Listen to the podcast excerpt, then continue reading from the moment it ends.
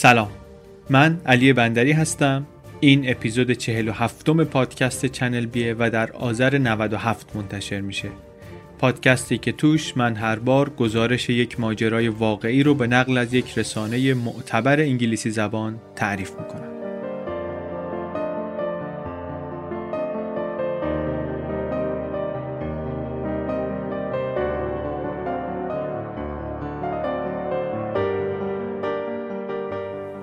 گزارشی رو که در این اپیزود تعریف میکنیم با عنوان The Idealist آقای جاستین پیترز نوشته، در 7 فوریه 2013 در اسلیت منتشر شده، slate.com. نسخه مفصل ترش رو هم آقای پیترز به همین عنوان کتاب کرده، حدود 2 سال پیش، فکر کنم آخرای 2015 منتشر شده، با عنوان همین Idealist، عنوان کوتاهش. یک مستندی هم به اسم The Internet's Own Boy The Story of Aaron Schwartz درباره همین موضوع، درباره همین شخصیت ساخته شده. اونم مشترکاتش با این گزارش اسلیت خیلی زیاده، ولی من ندیدم که به هم مرتبط باشن، یکی رو از روی دیگری ساخته باشن، ولی به هر حال اشتراکاتشون زیاده. سال 2014 چند تا جایزه مهم هم برده اون مستند. فیلم خوبی هم هست، اون رو هم پیشنهاد میکنم، پادکست رو اگر شنیدید و دوست داشتید موضوع رو ببینید. یک چیزایی شاید کمتر و بیشتر داشته باشه از این. قبل از اینکه بریم توی قصه، اسپانسر این اپیزود رو معرفی کنیم. اسپانسر این اپیزود چنل بی روژینه. کشت و صنعت روژین تاک، یک مجموعه بزرگی در کرمانشاه، محصولات غذایی درست میکنن، رب و سس و بسیاری چیزهای دیگه. یک محصول خاص و جالبی که دارن، گوجه فرنگی خرد شده و پوسکنده است. قصه هم اینه که از همون خونه اول اصلا از یه بذر خاصی استفاده میکنن واسه اینا. خط تولید مستقل خودش رو هم داره. آخرش اون چیزی که ما میتونیم بریم از مغازه بخریم، گوجه خرد شده و گوجه پوسکنده است در آب غلیظ گوجه فرنگی. چیزی که خیلی به درد میخوره، مخصوصا اگر بخواین غذاهای ایتالیایی درست کنین، جایگزین نداره واقعا. نه با خود گوجه میشه این کارو کرد با این سرعت و به این راحتی، نه از رب میشه چنین کیفیتی گرفت. اگر تا حالا استفاده نکردین از این گوجه های خرد شده، گوجه های پوسکنده، دفعه دیگه که خواستین سس پیتزا یا مایه اسپاگتی یا هر سس گوجه دیگری درست کنین، حتما امتحانش کنید. اسپانسرای ما معمولا داستانای جالبی هم پشتشونه. یکی از دلایلی که ما اینا رو انتخاب میکنیم اینه. این روژین هم حکایت جالبی داره. قصه این که اصلا چرا، چطوری یه چیزی رو که سنتی در خراسان میکاشتن، اینا برداشتن 15 سال پیش آوردن کرمانشاه، 120 خانواده رو با خودشون آوردن، این خط تولید عظیم رو راه انداختن. این یک داستان مفصل و جذابیه، باید بمونه برای یک فرصت دیگری. ما اینجا فعلا فقط همین محصولشون رو معرفی میکنیم. ممنونم هستیم از روژین که اسپانسر این اپیزود شده. و دیگه میریم سراغ ماجرای آرون شوارتز، پسر اینترنت، ماجرایی که برای بچه ها هم شنیدنش مناسب نیست، هم ناراحت کننده است، هم یه جاهایش خشنه. آرون شوارتز، پسر اینترنت.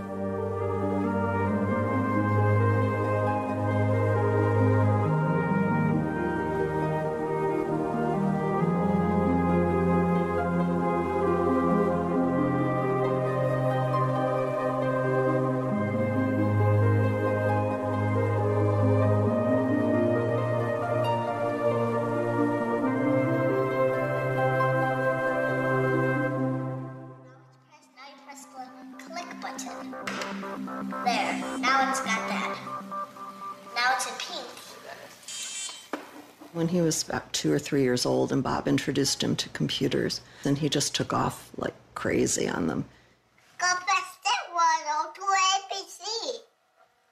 We all had computers, but Aaron really took to them, really took to the internet. Looking at the computer? How could, Mommy, why is nothing working? He started programming from a really young age. I remember the first program that I wrote with him was in BASIC. And it was a Star Wars trivia game. Aaron made an ATM using like a Macintosh and like a cardboard box. One year for Halloween, I didn't know what I wanted to be, and he thought it'd be really, really cool if I dressed up like his new favorite computer, which at the time was the original iMac.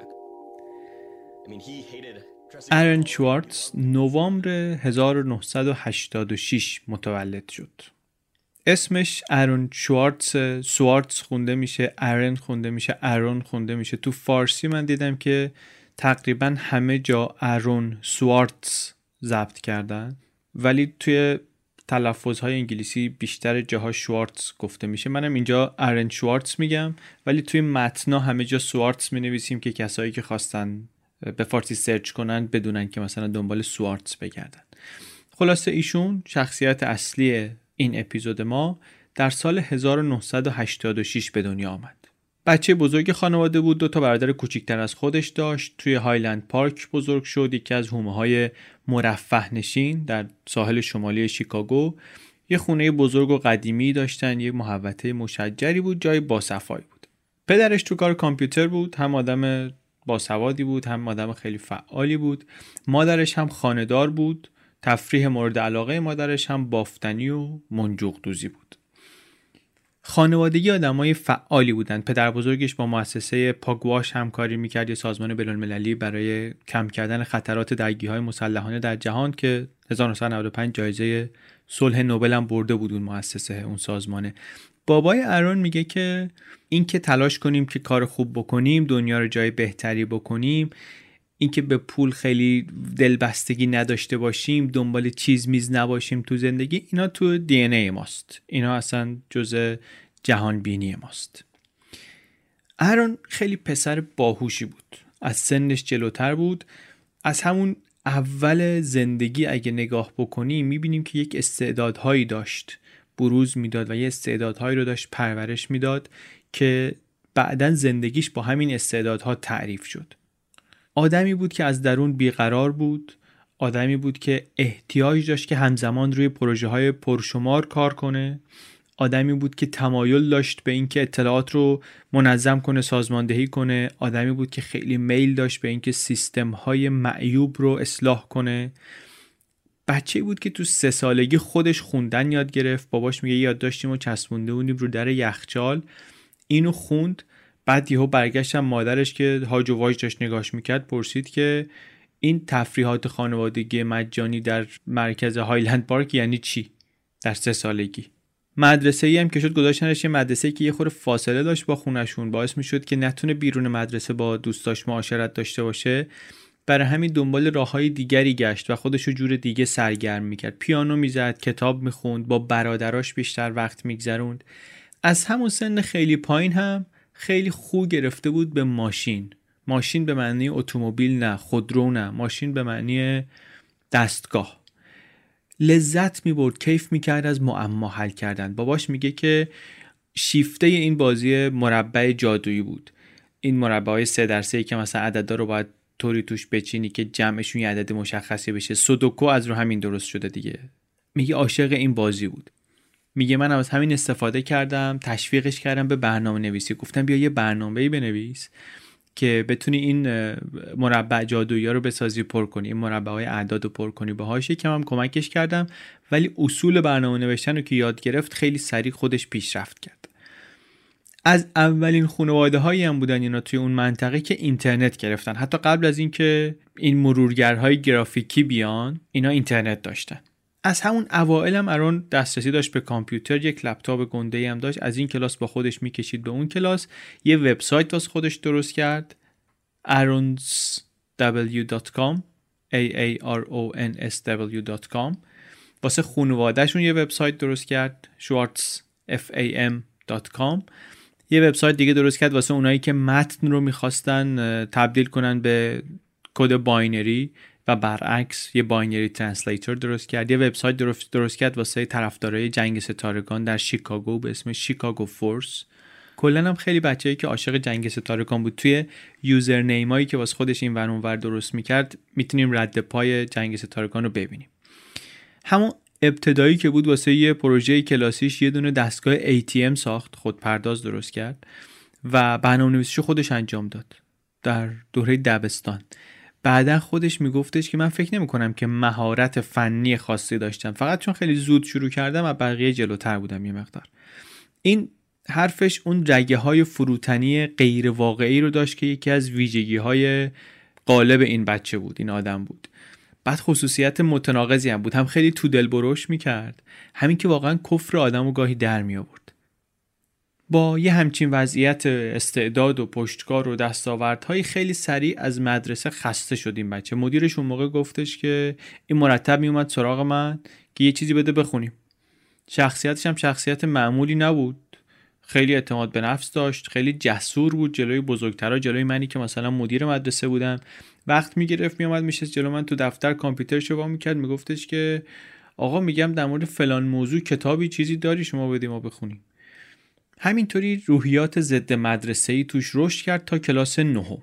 کلاس نهم دیگه سخت معتقد شده بود که مدرسه نمیتونه نیازهای من رو برآورده کنه، اصلا نیازهای هیچ دانش آموزی رو نمیتونه برآورده کنه. این تمرینا، این مشقای توتیواری که به ما میدن، این نمیتونه به بچه فکر کردن یاد بده. واسه همین تصمیم گرفت که از مدرسه فرار کنه، یعنی ترک تحصیل کنه. پاییز سال 2000 بعد از این کلاس نهم شروع کرد، یه وبسایتی درست کرد به اسم براندازی مدرسه، مثلا سکول یارد سابورژن. سردر سایت هم نوشته بود که مدرسه به کودکان آسیب میزنه، نظام آموزشی عمومی اجباری ما ذهن بچه ها رو از بین میبره، بچه ها رو تبدیل میکنه به بردگان سازمان و من آدمیم که بالاخره متوجه این موضوع شدم و تصمیم گرفتم یه کاری بکنم. اینجا جای براندازانه، به براندازی مدرسه خوش آمدید. اینجا داستان واقعی مبارزه من رو میخونید برای تغییر مدرسه. حقیقت رو درک کنین و یه کاری بکنین. ما می‌خوایم تغییر رو آغاز کنیم، بیاین یه کاری بکنیم. چند تا بچه دیگه باید این شرایط رو تحمل کنن. بعد شروع کرد بیشتر نوشتن که آقا این چیزای چرت و پرتی که ما یاد میدن به درد کسی نمیخوره، این که طول رود نیل چقدر بوده، یا اینکه اولین کسی که کشف کرد پنیر چطوری میشه درست کرد. حفظ کردن این چیزا چه فایده‌ای واسه ما داره؟ به جای اینا ما باید یه پروژه‌هایی داشته باشیم که بهمون اجازه بده ذهنمون رو تمرین بدیم و یاد بگیریم چطوری خودمون چیزها رو کشف کنیم. نباید ذهنمون رو با دانش پر کنیم، بلکه باید یاد بگیریم که چطوری یاد بگیریم. این حرفا رو آدم ممکن است خیلی از آدم‌ها بشنوه دیگه، ولی از یه بچه مدرسه‌ای خورده‌ای بعیده. بچه ریزه میزه‌ای هم بود، یه وقتایی خجالتی میزد، معمولاً از سن خودش چند سالی کوچیک‌تر به نظر می‌رسید ظاهراً. به قول یکی میگه از این بچه‌هایی بود که میبینیشون فقط میخوای مواظبشون باشی، میخوای ازشون مراقبت کنی. یه طوری حواسش بود که عقل و هوشش یه مقداری از سنش جلوتره. در مورد ظاهرش هم خوب خودش میدونست که چه شکلیه و خودش میدونست که جایگاهش چیه و در مقایسه با دیگران چه شکلی به نظر میرسه. نوجوان که بود توپلی بود، شکم داشت، بعد تا البته در جوانی مرد خیلی باریکی شد، ولی بچه که بود حتی خیلی خوشش نمی اومد خودش رو تو آینه ببینه. بچه بدغذایی هم بود، نه لب به میوه میزد نه سبزیجات میخورد، به جاش همش پلومولو و ماکارونی و پنیر و سیب زمینی سرخ کرده و این چیزا. و یه خود از این عادت‌های عجیب غریب هم داشت که مثلا رانندگی یاد نمیگرفت، بعدا هم رانندگی یاد نگرفت تا سالهای سال. ظرف شستن میگفت من خوشم نمیاد، ظرف نمیشورم، متنفرم از این کار. خیلی به قول و قراراش پایبند نبود. یک بیماری روده هم براش تشخیص دادن در سن 12 سالگی، یه چیزیه که درد شدیدی داشت تر از گاهی و سالها اذیتش کرد و باعث یه مقداری خجالتش میشد این بیماری که داشت. کلاً در دنیا، در دنیای مادی، در دنیای واقعی احساس میکرد که سر جاش نیست، دوست داشت یه خورده لاغرتر باشه، یه خورده سالمتر باشه. ولی اینو خیلی زود فهمید که تو اینترنت میتونه اونجوری که دوست داره تعریف بشه با بهترین خصوصیاتی که داره. اینترنت هم اون موقع زمین دست نخورده بود دیگه. باباش میگه ما اون اوایل وقتی که وب طفل خردسالی بیش نبود ما آنلاین میشدیم. اون موقع حتی براوزر گرافیکی نداشتیم، مرورگرای گرافیکی نداشتیم. خیلی سریع ما فهمیدیم، ما منظورش خودش و پسرشه، باباش میگه ما خیلی سریع فهمیدیم که این اینترنت چیزیه که دنیا رو عوض میکنه. یه سری دوست و آشنای آنلاین پیدا کرد اران که اینا هم فکر بودن باهاش، در این علاقش به آینده وب سهیم بودن باهاش، کنجکاو بودن، همه خیلی شور و شوق داشتن. باباش میگه کل زندگیش دیگه شد بیشتر از این که با دوستاش وقت بگذرونه آنلاین بودن. این مشکلی هم که با مفهوم آزمایش سازمانیافته داشت و به تبع اون با مدرسه پیدا کرده بود، یه خود اول هولش داد به سمت اینکه اصلاحات کنه و با مدیر صحبت کنه و مذاکره کنه و ببینه چیکار میشه کرد و اینها. ولی بعد دید که اینطوری نمیشه، رفت تو فاز بهره‌اندازی. بعدش هم گفت اصلا من باید بزنم بیرون، این مدرسه جای من نیست. اینم یه الگویی که بعداً تو زندگیش میبینیم که تکرار میشه. خیلی صبر و قرار نداشت. میدید یه مؤسسه‌ای که خشک، از کار افتاده است، منقرضه و این با اعتقاداتش نمیخونه، یه خورده باهاش سر کله که زد، مثلا دید نمیتونه درستش کنه و اینها، به جای اینکه باهاش کنار بیاد، به جای اینکه بپذیره، به جای اینکه کاری رو بکنه که بیشتر ماها میکنیم که اینی که سازگار میشن با اون شرایطی که ممکن از اول دوست نداشته باشن، سعی میکرد اول درستشون کنه، بعد اگه میدید نمیتونه ولشون میکرد، میزد بیرون.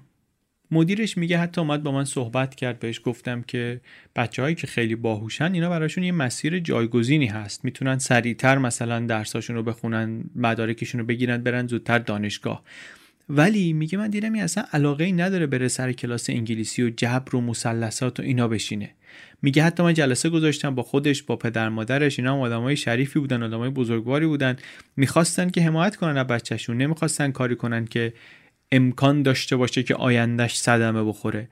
ولی خودش خیلی شوق داشت، مشتاق بود که یه کار متفاوتی بکنه. اینه که کلاس نهم که بود توی یکی از جلسات انجمن مدرسه صحبت کرد، حداقل اینطوری که خودش توی بلاگش مینویسه که اونجا صحبت کردم، یه نوشته‌ای خوندم، گفتم که هر روز میلیون‌ها کودک بیگناه به طور ناخواسته بخشی از یک دیکتاتوری وحشتناک هستند. دولت اینا رو از خانواده‌شون جدا میکنه، میفرستتشون به یه ساختمون‌های شلوغ و پر از قید و بندی که اونجا با بچه‌ها مثل برده‌ها رفتار میکنن، یادشون میدن 7 ساعت در روز جایی رو دوست داشته باشن و شرایطی رو دوست داشته باشن که واقعاً دوست ندارن و اونجا نگهشون میدارن که از حکومت و از جامعه حمایت کنن و بعضی وقتا تازه 2 ساعت هم بعد از زنگ نگهشون میدارن که انرژیشون ته بکشه، گاهی حتی آسیب میزنن بهشون. بعد توی خونه اون ساعتهای محدودی که اینا اجازه دارن خانواده رو ببینن، انقدر روشون فشار مشق هست، کارهای خسته کننده اضافه‌ای که مدرسه بهشون تحمیل کرده هست. این شرایطی که من دارم تعریف میکنم، سخنرانی آرون شوارتز کلاس نهمیه، این شرایطی که من دارم تعریف میکنم شرایط یک دولت سرکوب کننده در یک کشور دور نیست، این همینجا داره اتفاق میفته، در جایی که ما بهش میگیم مدرسه. البته مدیرش و منابع دیگری که در این مقاله باهاشون صحبت شده هیچ کدوم نگفتن که ما یادمون میاد یه همچین سخنرانی شنیده باشیم سر صف یا توی انجمن، ولی همشون گفتن بعیدم نیست که این آدم همچین حرفایی زده باشه. اینا حرفایی که بعدن خودش توی بلاگش نوشت که من گفتم این چیزا رو. منتها فارغ از این که اونجا گفته یا بعدن نوشته، اعتقاد این آدم این بود که مدرسه دشمنی بدتینت و نابکار و باید نابود بشه. مطمئنم بود که تصمیمی که داره میگیره درسته.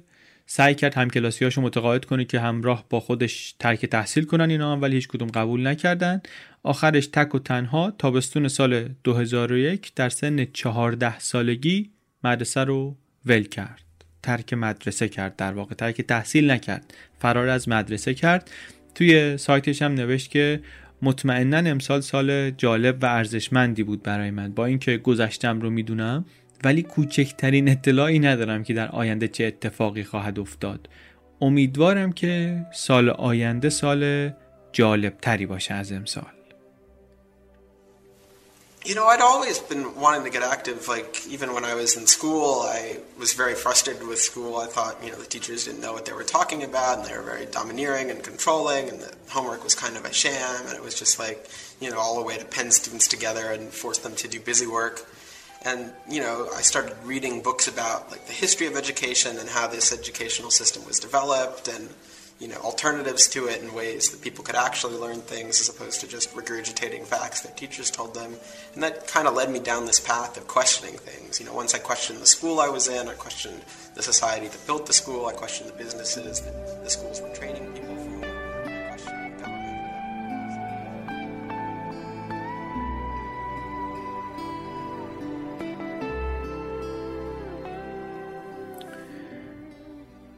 هر چقدر که در دنیای واقعی، یعنی در دنیای آفلاین منظورمونه، خارج از اینترنت، این درون در میزد که راهش رو پیدا کنه، زندگی آنلاینش ولی خیلی موفق و رو روال بود.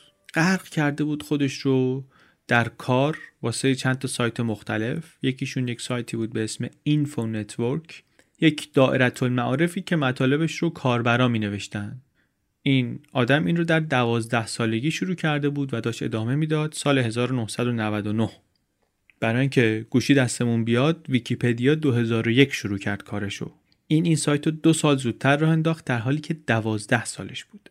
بعدا خودش گفت که اساساً ویکی‌پدیا بودین دیگه، خیلی قبل از اینکه ویکی‌پدیا بیاد بالا من این سایت رو درست کردم، ولی خب طفلی بیش نبودم و داشتم در مقطع راهنمایی تحصیل می‌کردم. واسه همین نیویورک تایمز نیامد بگه آقا واو عجب سایتی اومده بالا، اصلا کسی متوجه نشد.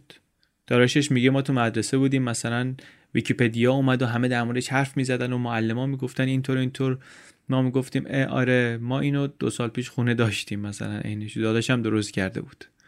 جوان سال 2000 شیکاگو تریبیون یک گزارشی نوشت در موردش، نوشتش که کار این اران 13 ساله اینه که اطلاعات واقعی رو بده به مردم در ورلد واید وب، در این وب جهان گستر.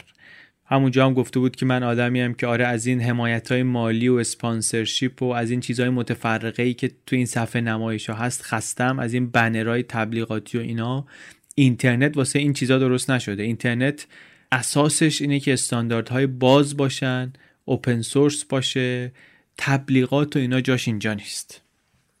همین پروژه اینفو نتورک باعث شد که فینالیست جایزه ارس دیجیتا بشه در سال 2000، یه جایزه‌ای که واسه وبسایت‌های غیر تجاری مفید و آموزشی میدن به نوجوانانی که درستشون کرده باشن. $1000 پول جایزه‌اش و یک سفری به MIT. MIT جایی بود که این بچه عاشقش بود، شیفتش بود واقعا. رفت اونجا و با برجسته ترین آدم‌های رشته خودش از نزدیک ملاقات کرد. از جمله آقای به اسم فیلیپ گرینسپان، استادی که دستی داشت در توسعه جوامع آنلاین. پدر ارون هم که خودش بعداً مشاور شد در MIT میگه که کلاً اینا تمرکزشون روی این بود که همه چی رو اوپن سورس کنن، متن باز کنن، یه طوری که همه دسترسی داشته باشن، همه بتونن ببینن چی به چیه. واسه همینم ارون وقتی که رفت شروع کرد با اینا حرف زدن، دیگه کلاً یک دل نه صد دل عاشق حرفا و مفاهیمی شد که اونجا جریان داشت. مهم نیست خیلی که این اینفو نتورکی که درست کرده بود رو کسی استفاده نمی‌کرد، فقط خودش و دوستاش و خانواده‌اش میرفتن سراغش. مهم اینه که خیلی زود یه همچین پروژه‌ای کمک کرد که در همون سن پایین این آدم بفهمه که چی دوست داره. دوست داشت اطلاعات پیدا کنه، اطلاعات رو سازماندهی کنه و اطلاعات رو با هر کسی که دنبالش میگرده به رایگان به اشتراک بذاره. خیلی جالبه شما مسیر زندگی حرفه‌ای یک آدمی رو بعد از سالها کار بتونی برگردی به عقب نگاه کنی، بگین این المان‌های مهمی که توی کارش در سن‌های بالا هم هست تو بچگی هم تو کارش بوده.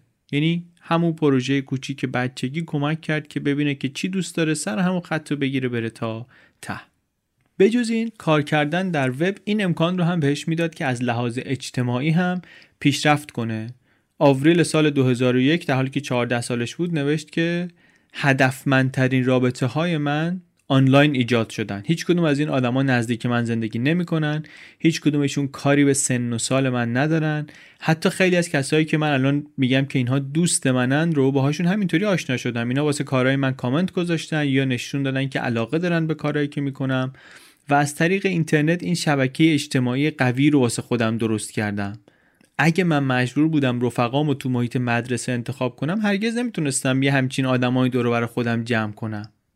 این نظرات مثبتی که در مورد اینترنت داره خیلی مهمه، به خاطر اینکه با توجه به سنش و موقعیتش و دانشش در اون سالها، آدمای مهمی اعتقاد دارن که ارون یکی از آدم‌هایی که اینترنت رو این شکلی که ما امروز میشناسیمش ساختن. حداقل اون خوبی‌های اینترنت رو جزء معمارانش بوده، جزء کسایی بوده که کمک کردن به ساختنش.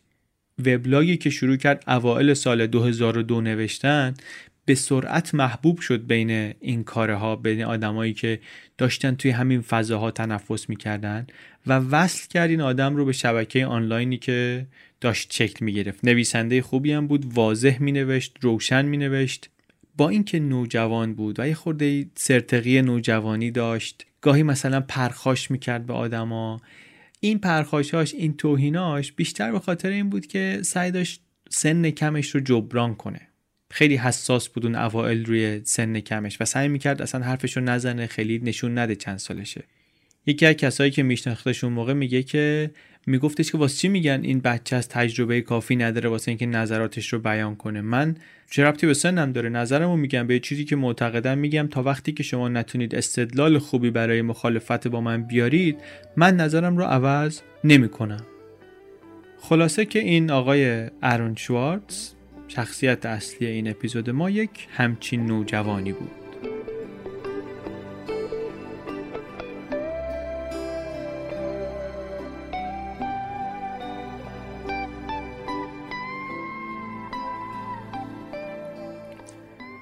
از این کسانی که آرون باهاشون مکاتبه میکرد خیلی هاشون در جنبش وب معنایی مشارکت داشتن. سمانتیک وب. سمانتیک وب چی بود؟ یک حرکتی بود که اینا میخواستن به اطلاعاتی که در دنیای آنلاین هست یک نظمی، یک ساختاری بدن که کامپیوترها راحت تر بتونن پردازششون کنن. اوائل دهه 2000 رونق .com، موج اول اینترنت، رشد سریع و ترسناک، وب شده بود شهر بیقانون. خیلی از آدمای باهوش و خوشفکر و خوش دغدغه اون موقع درگیر این بحثا بودن که چی کار باید بکنیم، اینو چی کار کنیم که این وب در خدمت بشریت باشه، مثلا به بیراهه نره. از آرون دعوت کردن بیاد توی یک کنسرسیوم ورلد واید وب. اونجا یه گروهی بودن اینا که آقای برنزلی درست کرده بود که در مورد ایشون هم حالا حرف میزنیم، که بله میخوایم حرفایی بزنیم، بحثایی بکنیم، کارایی بکنیم که وب برسه به اون قابلیت‌های بالقوه‌ای که داره، صفحه ها درست نشون داده بشن، انتقال اطلاعات بهتر بشه، بازیابی اطلاعات بهتر بشه. این آقای برنزلی خیلی آدم مهمیه. خیلی سادهش که من بخوام سر در بیارم اینه که میگن مخترع وب ایشونه. استاد MIT هم بود، رئیس این کنسرسیوم ورلد واید وب هم همین آقا بود. جوایز زیادی هم گرفته، واقعا لیست جوایزش هدیه نوشته هم قد منه.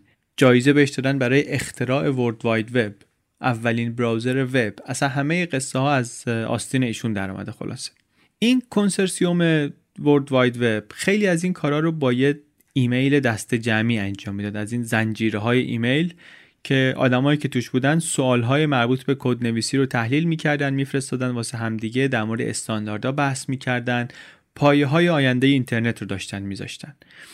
کسایی که توی این میلینگ لیست بودن خیلیاشون استادای دانشگاه بودن، برنامه‌نویسای حرفه‌ای بودن، ولی اینطوری نبود که محدود باشه به اینا، عملاً هر کسی میتونست مشارکت داشته باشه. یک سنتی هم میگن شروع شد همون روزهای اول اینترنت، سنت شایسته سالاری. اگه شما استعدادشو داری و اگه داری کمک میکنی میتونی توی هر گروهی که هستی و عضو هستی و دوست داری توش پیشرفت کنی عضو ممتاز بشی. دست و پات رو کسی نبسته، جلوت رو کسی نگرفته. 21 اوت سال 2000 آرون اولین پیغام خودش رو فرستاد واسه این گروه. نوشت که سلام به همگی، من آرون هستم، اونقدری کدنویس نیستم، پرل هم زیاد بلد نیستم، یه زبون برنامه‌نویسی سطح بالاییه، میگه اینو هم خیلی بلد نیستم، ولی فکر میکنم کاری که شما داری میکنی خیلی باحاله، گفتم اینجا باشم ببینم که چی میگین شما، یه کمی هم احتمالاً بهتون پیله میکنم حالا دیگه.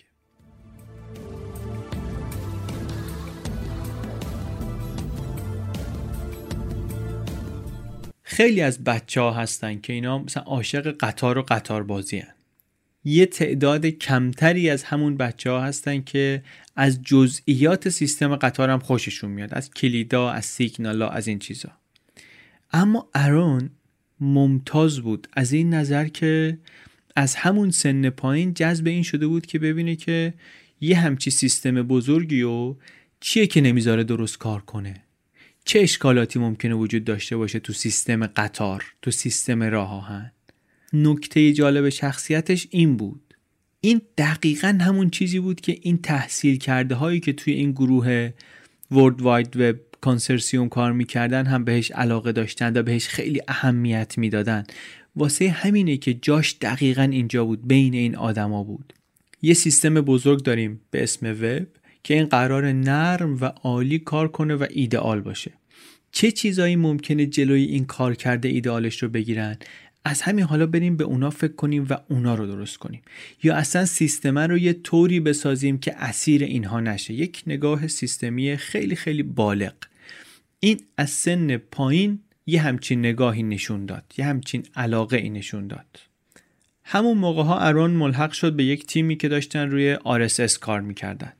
بعضی جاها الان میگن که یکی از سازندگان RSS بوده، اینطور نیست.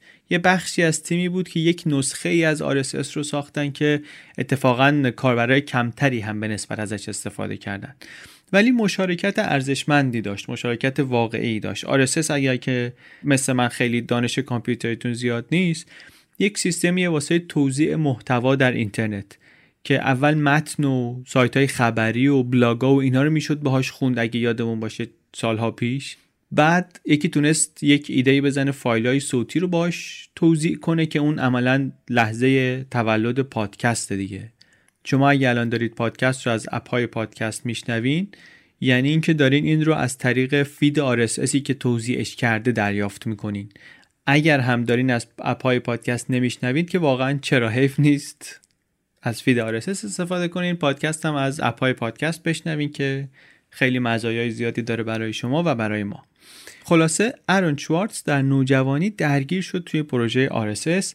خیلی هم عمیق بود درگیریش، خیلی هم دقیق بود و همکاراش وقتی فهمیدن که این یک نوجوانیه، ما تو متحیر موندن واقعا. یه نفرشون یک مهندس کامپیوتری که 15 سال بود داشت با این کنسرسیوم کار میکرد، میگه که آدما رو ما فقط با نوشته هاشون میشناختیم. میبینی فلانی داره کد مینویسه، از توضیحاتی که داره میده معلوم میشه آدم باهوشیه، فکر میکنی این همسن و سال خودته. بعد یهو میبینیش میفهمی 14 سالشه، خشکت میزنه قشنگ، فکت میفته. 14 سال کجا، من 15 ساله تو این کنسرسیومم فقط. حیرت انگیز بود، ولی چیزی که ممکن کرده بود این رو همون ذات اینترنت بود. دسامبر 2001 یک خوابی رو تعریف کرد ارون توی وبلاگش. گفت من یه خواب عجیبی دیدم، رفتم تو یه جایی دقیقا نمیدونستم چه خبره، طراحی مدرن، جای خواب، اتاق جلسه، میز پینگ پونگ، در و دیوار پر پنجره، پر کامپیوتر، نور میتابه تو، خیلی روشن، خیلی باروحیه است.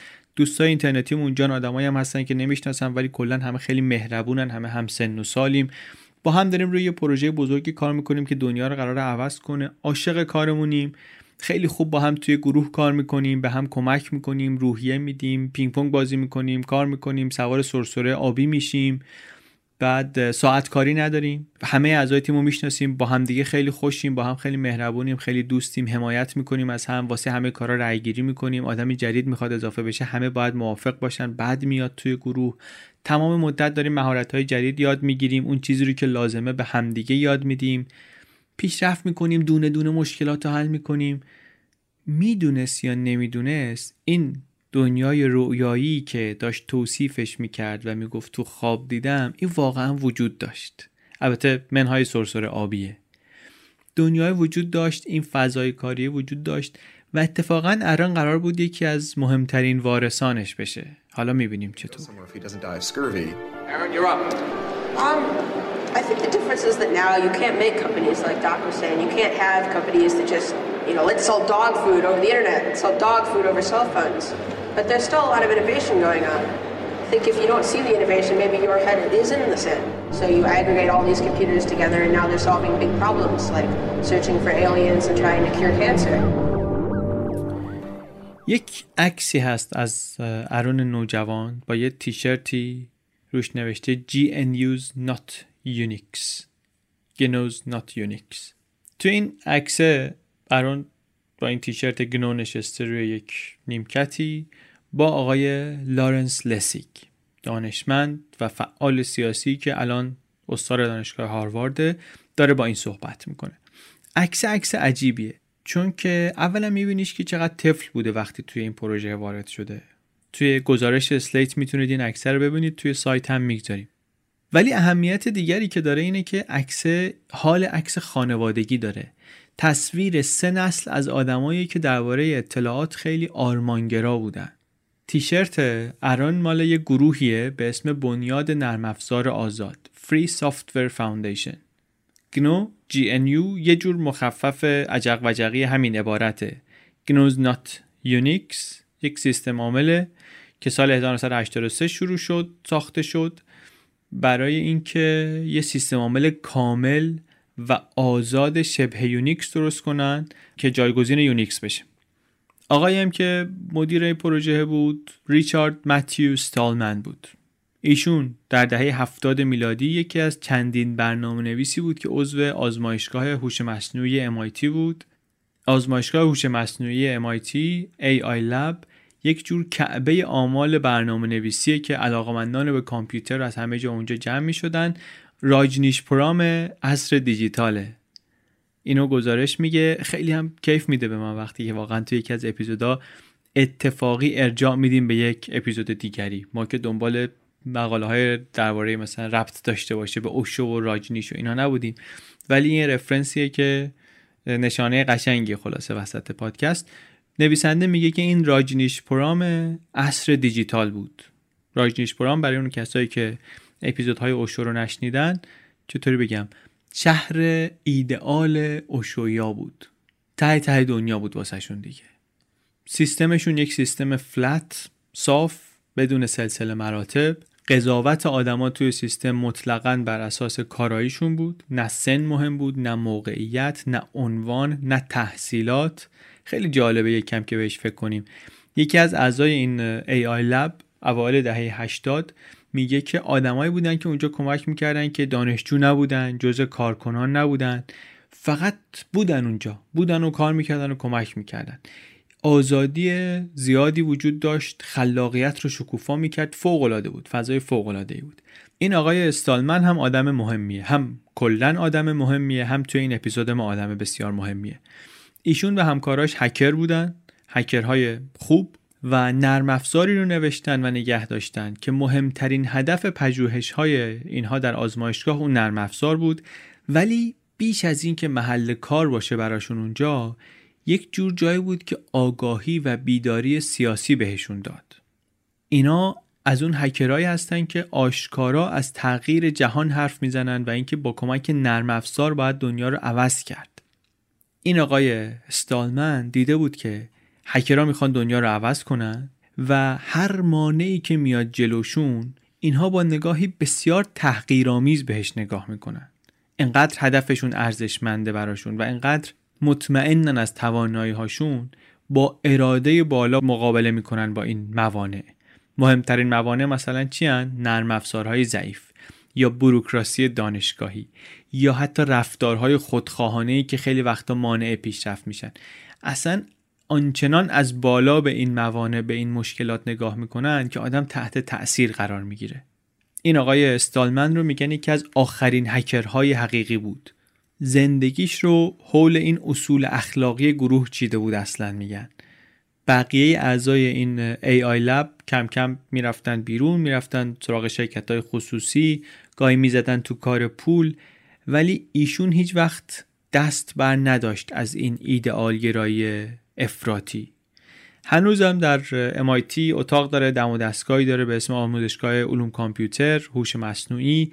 یکی از پیشگامان استفاده از مفهوم کپی لفته. کپی لفت در مقابل کپی رایت. کپی رایت میدونیم حق نشره، حق تکثیر هم میشه گفت بهش. این آقا آدمیه که اواسط دهه 80 میلادی جنبش نرم افزار آزاد رو راه انداخت. اوپن سافتور، نرم افزارهایی که با کد منبع، با سورس کد منتشر میشن و کاربر آزاده که استفادهشون کنه، مطالعهشون کنه، تغییرشون بده، ویرایششون کنه، دوباره منتشرشون کنه، هر کاری بخواد میتونه باش بکنه. این جنبش هم هدفش اینه که جا بندازه که آقا نرم افزار اصلا اخلاقاً باید آزاد باشه. اصلا اصل اینه که نرم افزار آزاد باشه، کلاً متنش آزاد باشه، کدش، سورسش آزاد باشه. جالبم هست بدونیم اون اوایل، یعنی دهه 70 و اوایل دهه 80، اصلا برنامه‌نویسا کدایی که می‌نوشتن رو با بقیه به اشتراک می‌ذاشتن. از دهه 80 که شرکت‌ها شروع کردن کدای برنامه‌هاشون رو اختصاصی، خصوصی واسه خودشون نگه داشتن و دیگه برنامه‌نویسا نمیتونستن برنامه‌هایی که دیگران نوشتن رو اصلاح کنن. این گنو اولین گامی بود که طرفدارای نرم افزار آزاد برداشتن برای اینکه یک رایانه آزاد، یک سیستم عامل آزاد، نرم افزار آزاد داشته باشیم. خیلی از شما شنونده ها واقعا ممکنه که خیلی بیشتر از من بدونید درباره این چیزها. اگر اینطوره و خطا میبینید توی اینها من معذرت خواهی میکنم. من هم خودم خیلی زیاد نمیدونم، همین که از چارچوب این گزارش میخوام بیرون نرم، کسی هم نمیخوام بیارم توضیح بده به خاطر اینکه طولانی میشه پادکست و ضمن اینکه ممکنه که همه واقعا علاقه و حوصله‌اش هم نداشته باشن. اگر کنجکاو شدید بدونید درباره متن باز، درباره کاپی لفت، درباره این چیزها ما یه سری لینک ها و مطالبی سعی میکنیم جمع کنیم توی سایت بگذاریم برای علاقه‌مندان. بگذاریم ولی از اینها برگردیم به آقای آرون شوارتز و ماجرای آشناییش با استالمن. البته شخصا نمیشناخت این آقای استالمن رو، گفتیم استالمن چه آدم مهمی بود، ولی تحت تأثیر منشش بود، تحت تأثیر این واقعیت بود که این آقا تشکیلاتی رو سازمان داده که داره کار میکنه، کار حرفه‌ایش رو داره جلو میبره، از اون طرف به اصول اخلاقیش هم پایبنده. سال 2002 در اورایلی اوپن سورس کانونشن رفت ملاقات کرد، رفت این آقای استالمن رو دید. بعدن خودش نوشت که جالب ترین چیزی که فهمیدم این بود که این چقدر انسانه. مردم ازش سوالای طولانی میپرسیدن، اینم غیر خودش رو میداد و خوشحال خودش بود و در مورد همه چی شوخی میکرد و من میدیدم چه جوابای عمیقی هم میده و کاملا در خودم میبینم که شبیه این آدم بشم. قشنگ تحت تأثیرش قرار گرفته بود. توی این کنفرانس سخنران اصلی آقایی بود در سال 2002 به نام لارنس لسیگ، آدمی که در جنبش مبارزه با کاپی رایت جایگاهش مثل جایگاه استالمن در نرم افزار آزاد. آقای لسیگ، یه خورده اسم زیاد شد، سعی میکنیم که حالا بگم که هر کی کیه وقتی که به اسمش میرسیم. این آقای لسیگ مبارزه با کپی رایت اون موقع در استنفورد کار میکرد، الان هاروارد. خیلی در مورد بی‌عدالتی مینوشت در قانون کپی رایت آمریکا و میگفتش که این شرکت‌های بزرگ هستن که به کنگره فشار میارن به خاطر منافعشون که این قلمرو حمایت از کپی رایت رو هی گسترش بدن، میخوان مدتش رو هی طولانی کنن چون میخوان داده ها رو، اطلاعات رو از دسترس عموم مردم دور نگه دارن و این خوب نیست به خاطر اینکه ایده تازه از به اشتراک گذاشتن فکرها و ایده ها و ترکیب کردنشون درست میشه و این قانونهای کپی رایت داره خفه میکنه این ایده های تازه رو. خود این آقای لسیگ میگه که دیدگاه‌های نظری که من دارم اینجا توضیح میدم اینا رو همه رو سالها پیش استالمن مطرح کرده. استالمن همون کسی بود که گفتیم توی AI لب بود، واضع جنبش کاپی لفت. این آقای لسیگ هم عملاً داره روی شونه اون سوار میشه، میاد جلو. سال 2001 هم نسخه خودش رو راه انداخت، اصلا از همون بنیاد استالمن، یک سازمانی به اسم Creative Commons، عامه خلاق، Creative Commons، و گفتش که چیزی که ما می‌خوایم اینه که قوانین مربوط به کاپی رایت اصلاح بشه. تولید کنندگان محتوا باید گزینه‌های بیشتری داشته باشن برای اینکه بتونن به بقیه مجوز بدن که از تولیداتشون استفاده کنن. مثلا باید بتونن مشخص کنن که آقا هر کسی میتونه این عکس رو به شکل غیر تجاری استفاده کنه، یا اینکه باید بگن که آزادین که بدون اجازه یک عکسی رو، یه چیزی رو تغییر بدین. گزینه‌ها رو باید زیاد کرد. این آقای لسینگ بنیاد رو انداخت، بعد یکی رو آورد اینجا، اونی رو که آورد اینجا اران رو میشناخت. گفتش که من یه آدمی میشناسم واسه پیاده کردن و کار کردن رو متا دیتا خیلی خوبه، اینو بریم بیاریم. اون کسی که معرفش بود، خانومی که معرفش بود، میگه که راحتم نبود قانع کردن آدما که آقا من یه بچه 14 ساله میشناسم که خیلی خوبه واسه این کار. خیلی هم باعث زحمت من شد بردنش اونجا و تا وقتی که ندیده بودنش نمیفهمیدن چرا من اصرار دارم، ولی وقتی دیدنش و کارش رو دیدن دیگه حرف و حدیث ها تمام شد. ارون اونجا عضو فعال و مهمی شد. یه مهندس نرم افزاری بود فوق العاده با استعداد که از قضای روزگار 14 سالش بیشتر نبود، یه تیشرت مشکی هم میپوشید که 3 سایز واسش بزرگ بود. استاندارداش هم خیلی دست بالا بود. بقیه میگن ما گاهی به گرد توقعاتش و انتظاراتش نمیرسیدیم. منتقد سرسختی هم بود تو کار، جلو همه ایراد میگرفت. با 14 سال سن فکر کن سختگیری میکرده با اینا. از آدمای دور و برش از همه انتظار داشت واقعا عالی باشن. آوریل سال 2002 یک برنامه بود مربوط به همین کریتیو کامنز در سان فرانسیسکو. اون خانومه برش داشت، بردش اونجا، یه تابش داد تو شهر، برد چند تا آدم حسابی دیگه دیدنش و خودش میگه که هر کی اینو میدید فکر میکرد که این میشه قهرمان داستان، یا آدم خوبه داستان میشه، قهرمان داستان میشه، یا آدم بده ماجرا میشه، ولی آدم مهمی میشه. من واسه همین به هر کسی که در دنیای اوپن اکسس میشناختم معرفیش کردم آدمایی که بعداً تبدیل شدن به دوستاش، به همکاراش. تجربه مهمی بود این سفر برای ارون، به خاطر اینکه چشماشو باز کرد، نشون داد بهش که تنها نیست، آدمای مهم دید، آدمای ایده‌دار دید. خودش میگه که تا قبل از این آشنایی‌ها من اذیت می‌شدم که چرا کسی از این چیزایی که من ازشون خوشم میاد خوشش نمیاد، چرا در مورد این چیزایی که من بهش خیلی کنجکاوم کسی خیلی چیزی سر در نمیاره. الان آدما رو دید، هرچند آدمایی که به عنوان همتراز خودش و همفکر خودش میدید، اینا حداقل 10 سال و خیلی وقتا بیشتر از این ازش بزرگتر بودن، ولی احساس میکرد که جاش اینجاست دیگه، چیزایی که دوست داره اینجان، مهمترین اتفاقا هم اینجا میفتن. خب پس کجا بهتر از اینجا؟ podium, and it wasn't these movable podiums, so it was this embarrassing thing where once he put his screen up nobody could see his face. When you come to our website here and you go to choose license, it gives you this list of options, it explains what it means, and you fill out 3 simple questions. Do you want to require attribution? Do you want to allow commercial uses of your work? Do you want to allow modifications of your work? I was floored, just completely flabbergasted that these adults regarded him as an adult. And Aaron stood up there in front of a whole audience full of people and just started talking about the platform that he'd created for Creative Commons. And they were all listening to him. Just, I was sitting at the back thinking, he's just a kid. Why are they listening to him? But they did. Well, I don't think I comprehended it fully.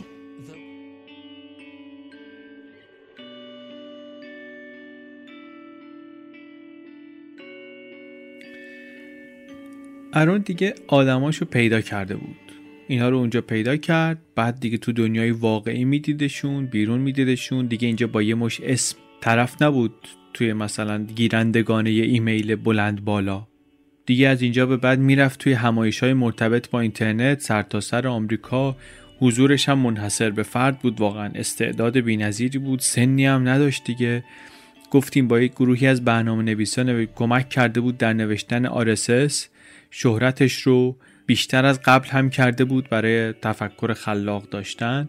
در مراسم راهاندازی سایت Creative Commons در 16 دسامبر 2002 دعوت کردن ازش که بیاد برای جمعیت 600 نفری که اونجا جمع شده بودن صحبت کنه.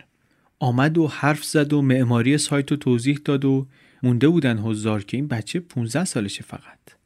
از 2002 تا 2004 وقت زیادی رو در این شرکت کریتیو کامنز و توی کنفرانس‌های مختلفی که دربارش بود این طرف و اون طرف سپری کرد و روی این کار می‌کرد. بیرون خونه اینطوری بود، اون وقت تو خونه که میرفت دعوا با والدین و با برادر و اینا سر این که مثلا از این سگویشون کی استفاده کنه. تو خونه واقعا یه بچه 15 ساله بود، ولی بیرون که می آمد اصلا توی یک سطح دیگری انگار داشت زندگی میکرد. توی بلاگش میتونیم اینها رو ببینیم، لینک بلاگش رو هم در توضیحات پادکست میگذاریم. جالبه، میشه دنبال کرد واقعا اتفاقات اون سالها رو. با اینکه سن کمی داشت، برخورد بقیه باهاش جیجی بوجی نبود. اینطوری نبود که وای این پسر دوست داشتنی، نماد خلاقیت نسل فلان. خیلی از آدمایی که تو اون جمع بودن اینا همه خورهای کامپیوتر بودن خودشون. محیط هم جای خیلی پیچیده‌ای نبود. البته معلوم بود که این آدم یه هوا نابالغ‌تره از بقیه جمع، ولی نه اونطوری که تو ذوق بزنه. بقیه هم رفتارشون رفتاری نبود که آزاردهنده باشه یا مثلا تابلو کنه یه تفاوتی رو. در طول روز اینا با هم کار می‌کردن، می‌شستن پای منبر سخنرانای مختلفی که حرفایی می‌زدن که اینها دوست داشتن. شبا هم مثلا تفریحشون این بود برن فروشگاه اپل نگاه کنن جدیدترین آیمکی که اون موقع اومده بوده مثلا چیه. اینا رو هم واقعا بلاگشو که بخونیم فضا دستمون میاد که یه نوجوان کم سن سالی بود دیگه، مشخص تفریحاتش، مشخص فکراش، مشخص اینها، ضمن اینکه یک جنبه‌ای داشت که آدم بسیار با مهارتی بود در یک سری زمینه‌های. در سال 2004 ارون شوارتز 17 ساله آدمی بود که همکاری کرده بود در راه انداختن کریتیو کامنز، روی استاندارد RSS 1.0 کار کرده بود و یه وبلاگ پر مخاطب راه انداخته بود و میگردوند و در پرشمار پروژه های کوچیک و بزرگ دیگر هم دست داشت. در آستانه 18 سالگی هم بود و از کسی در این سن از طرف پدر مادر و بقیه انتظار میرفت که صرف نظر حالا از اون بی‌اعتمادی که داره به تحصیلات سازمان یافته و همه چی بره دانشگاه دیگه وقت دانشگاه رفتنه. این شد که تابستون آمد و اسم نوشت که بره استنفورد. مثل خیلی جاهای دیگه زندگیش اینجا رو هم با هیجان واردش شد، ولی باز مثل خیلی جاهای دیگه زندگیش خیلی زود ناامید شد و بعد افتاد دنبال پیدا کردن یه محیط آرمانی تر. استنفورد اون دانایی رو و اون معنایی رو که دنبالش بود بهش نمیداد. دید اصلا خبری از اون جهان رویایی کریتیو کامنز اینجا نیست. برعکس همش یاد چیزایی مینداختش که باعث شده بود که از دبیرستان متنفر باشه بعدش بیاد. همون هفته اول تو وبلاگش نوشت که به نظرم نمیاد که خیلی از دانشجوها و اساتید استنفورد هوش خارق‌العاده‌ای داشته باشن. خیلی زود دانشگاه در نظرش جای دیگری شد که اینم احتیاج داره به یه آچارکشی اساسی.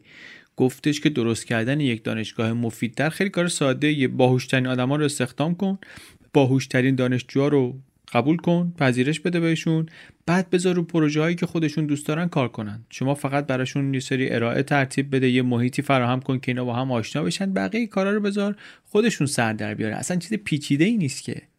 توی خوابگاه توی یه سویتی زندگی میکرد با 3 نفر دیگه. آدم درونگرایی هم بود، کسی توی خوابگاه خیلی نمیشناختش به جز اونایی که مثلا میدونستن که کیه و برنامه‌نویس مهمیه و توی این فضا بودن. برای بقیه پسره بود که مثلا ته راه رو زندگی میکنه، یه دوچرخه خوابیده داره و یه فایل داره، یه کابینت فایل داره که مثلا همون پایین دم در گذاشته. این ویژگیاش بود.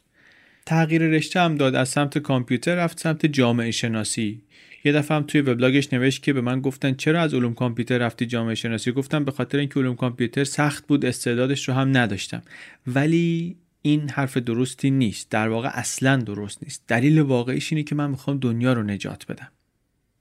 خیلی توی بلاگش بد گفته از دانشگاه، از استنفورد. خیلی دقیق گفته که اینجا گروه زدگی هست، گروپ ثینک اتفاق میفته که اعضای گروه به خاطر اینکه میل دارن که همگرا بشن و وفادار باشن به گروه تصمیمای غیر عقلانی میگیرن. محیط دانشگاه خورد اینطوریه. تنهاییش هم قشنگ مشخصه، وقتی که میخونی میبینی که آدم تنهایی بوده اونجا. میگه به من میگفتن که چرا سر صبحانه، هم اتاقیا میگفتن که چرا با ما حرف نمیزنی، کتاب میخونی. من میگفتم به خاطر اینکه شما چی دارین برای گفتن؟ این کتابا رو آدمای باهوش متخصصی نوشتن، پر از نکات بدیعن. شما حرفی نداریم واقعا برای گفتن. که بعد میگه که آره همخونه‌یام گفتن که آره این کاری که تو میکنی ناهنجاریه، این که تو نیاز نداری با مردم حرف بزنی ناهنجاریه. من براشون خیلی سر و حوصله توضیح دادم که نخیر، شاید شما باشید که ناهنجارید. به هر حال من اگه بخوام میتونم برم با مردم حرف بزنم، ولی به نظر میرسه شما نمیتونید تنها بمونید. یه خورده تند و صریح صحبت میکرده با آدم‌ها. خلاصه مطلب این که بلاگش رو که نگاه کنی معلومه که این آدم داره تو دانشگاه حال نمیکنه. کلاساش به نظرش به اندازه کافی جالب نیستن. از اون طرف خاطرخواه دختری هم شده، بهش میگه TGIQ The Girl in Question، دختر مورد نظر، و رنج و عذاب میکشه از عشقی که به این داره. بعد از اون طرف به جای اینکه مثلا بره واسه همسن و سالاش دلبری کنه، به جای اینکه بره دوره دنبال کارهایی که همه میکنن تو اون سن، میره دم در دفتر اساتیدی مثل لسیگ و خودش میگه که مثلا میدونم لای دست و پای اینا رفتن، بالاخره مزاحمشون میشه و اینا و ناراحت میشم که مزاحمشونم، ولی کیف میکنم که میرم بین اینا. از همه چیز سخت‌تر ولی براش این بود که همکلاسی‌هاش باهاش فرق داشتن. قبل از این که بره کریتیو کامنز خیلی سختش بود دیگه، گفتیم آدمی پیدا کنه که بتونه باهاش حرف بزنه، ولی اونجا رفته بود عادت کرده بود به اینکه هم فکراش دور و برش باشن. حالا دوباره تو استنفورد با اینکه امید داشت که اوضاع تغییر کنه، بتونه آدمای خوب دور و برش ببینه، آدمای جذاب و هم فکر ببینه، دید از این خبرا نیست. دانشجوهای استنفورد اونقدی که دوست داره به موضوعاتی که مورد علاقه‌اش هستن کنجکاو نیستن. البته مشکل احتمالاً بیش از این بود که اونا کنجکاویشون در این حد نبود یا به این موضوعات نبود. مسئله این بود که استنفوردیا همون شکلی که دانشگاه بود پذیرفته بودنش و سعی میکردن بهترین استفاده رو از همین دانشگاه ببرن، به جای اینکه بیان مثلا ارزش‌هاشو ببرن زیر سوال. ارون ولی آدم دیگری بود. سعی کرد البته که مثلا کنار بیاد با دانشگاه. سال 2005 یک گروهی رو راه اندازی کرد، یعنی همکاری کرد در راه انداختن یک گروهی، سعی می‌کرد که دانشجوها رو تشویق کنه به مشارکت در سیاست. ولی کم کم از دانشگاه بیشتر و بیشتر فاصله گرفت، وقتش رو دیگه بیشتر خارج از محیط دانشگاه می‌گذروند با آدمایی که فعال سیاسی بودن یا آدمایی که فعال داده بودن، فعال دیتا بودن. کنار درسش هم داشت مطالعات غیر درسی زیادی می‌کرد. یکی از همخوابگاهی‌های اون موقعش میگه که اون موقعی که این یک نابغه 18 ساله کامپیوتر بود، از الان منی که دارم فوق لیسانس نویسندگی خلاق میگیرم بیشتر داستان میخوند. توی بلاگش هم باز کتاب‌هایی که میخونن هم مینوشت و معرفی میکرد، نشون میده که آدم مطالعه کنه سنگینی بوده. خلاصه قبل از اینکه بیاد استنفورد دو تا کتاب رو میگفت اینا مهمترین کتابایی هستن که در زندگیم خوندن. یکیش کتابی بود به اسم 1000 توهای اخلاق که مطالعات مردم شناسی فرهنگ مدیریتی شرکت‌های آمریکایی رو بررسی میکنه. میاد میگه منطق سازمانی این شرکت‌ها اینطوریه و مسئولیت توشون اینطوری توزیع شده و چطوریه که محدودیت‌های سازمانی باعث شده یه فرهنگی به وجود بیاد که مدیر بابت کار اشتباه پاداش بگیره. یکی هم یک کتاب دیگری بود به اسم فهم قدرت که به همین اسم فارسی هم ترجمه شده. اونم موضوعش مشابه چامسکی زبانشناس و فعال سیاسی. میاد توی این کتاب میگه که چطوری ساختار قدرت کاری میکنه که آدمای خوب کارهای بد بکنن. این دوتا کتابایی بود که خیلی تحت تأثیرشون میگفت هستم.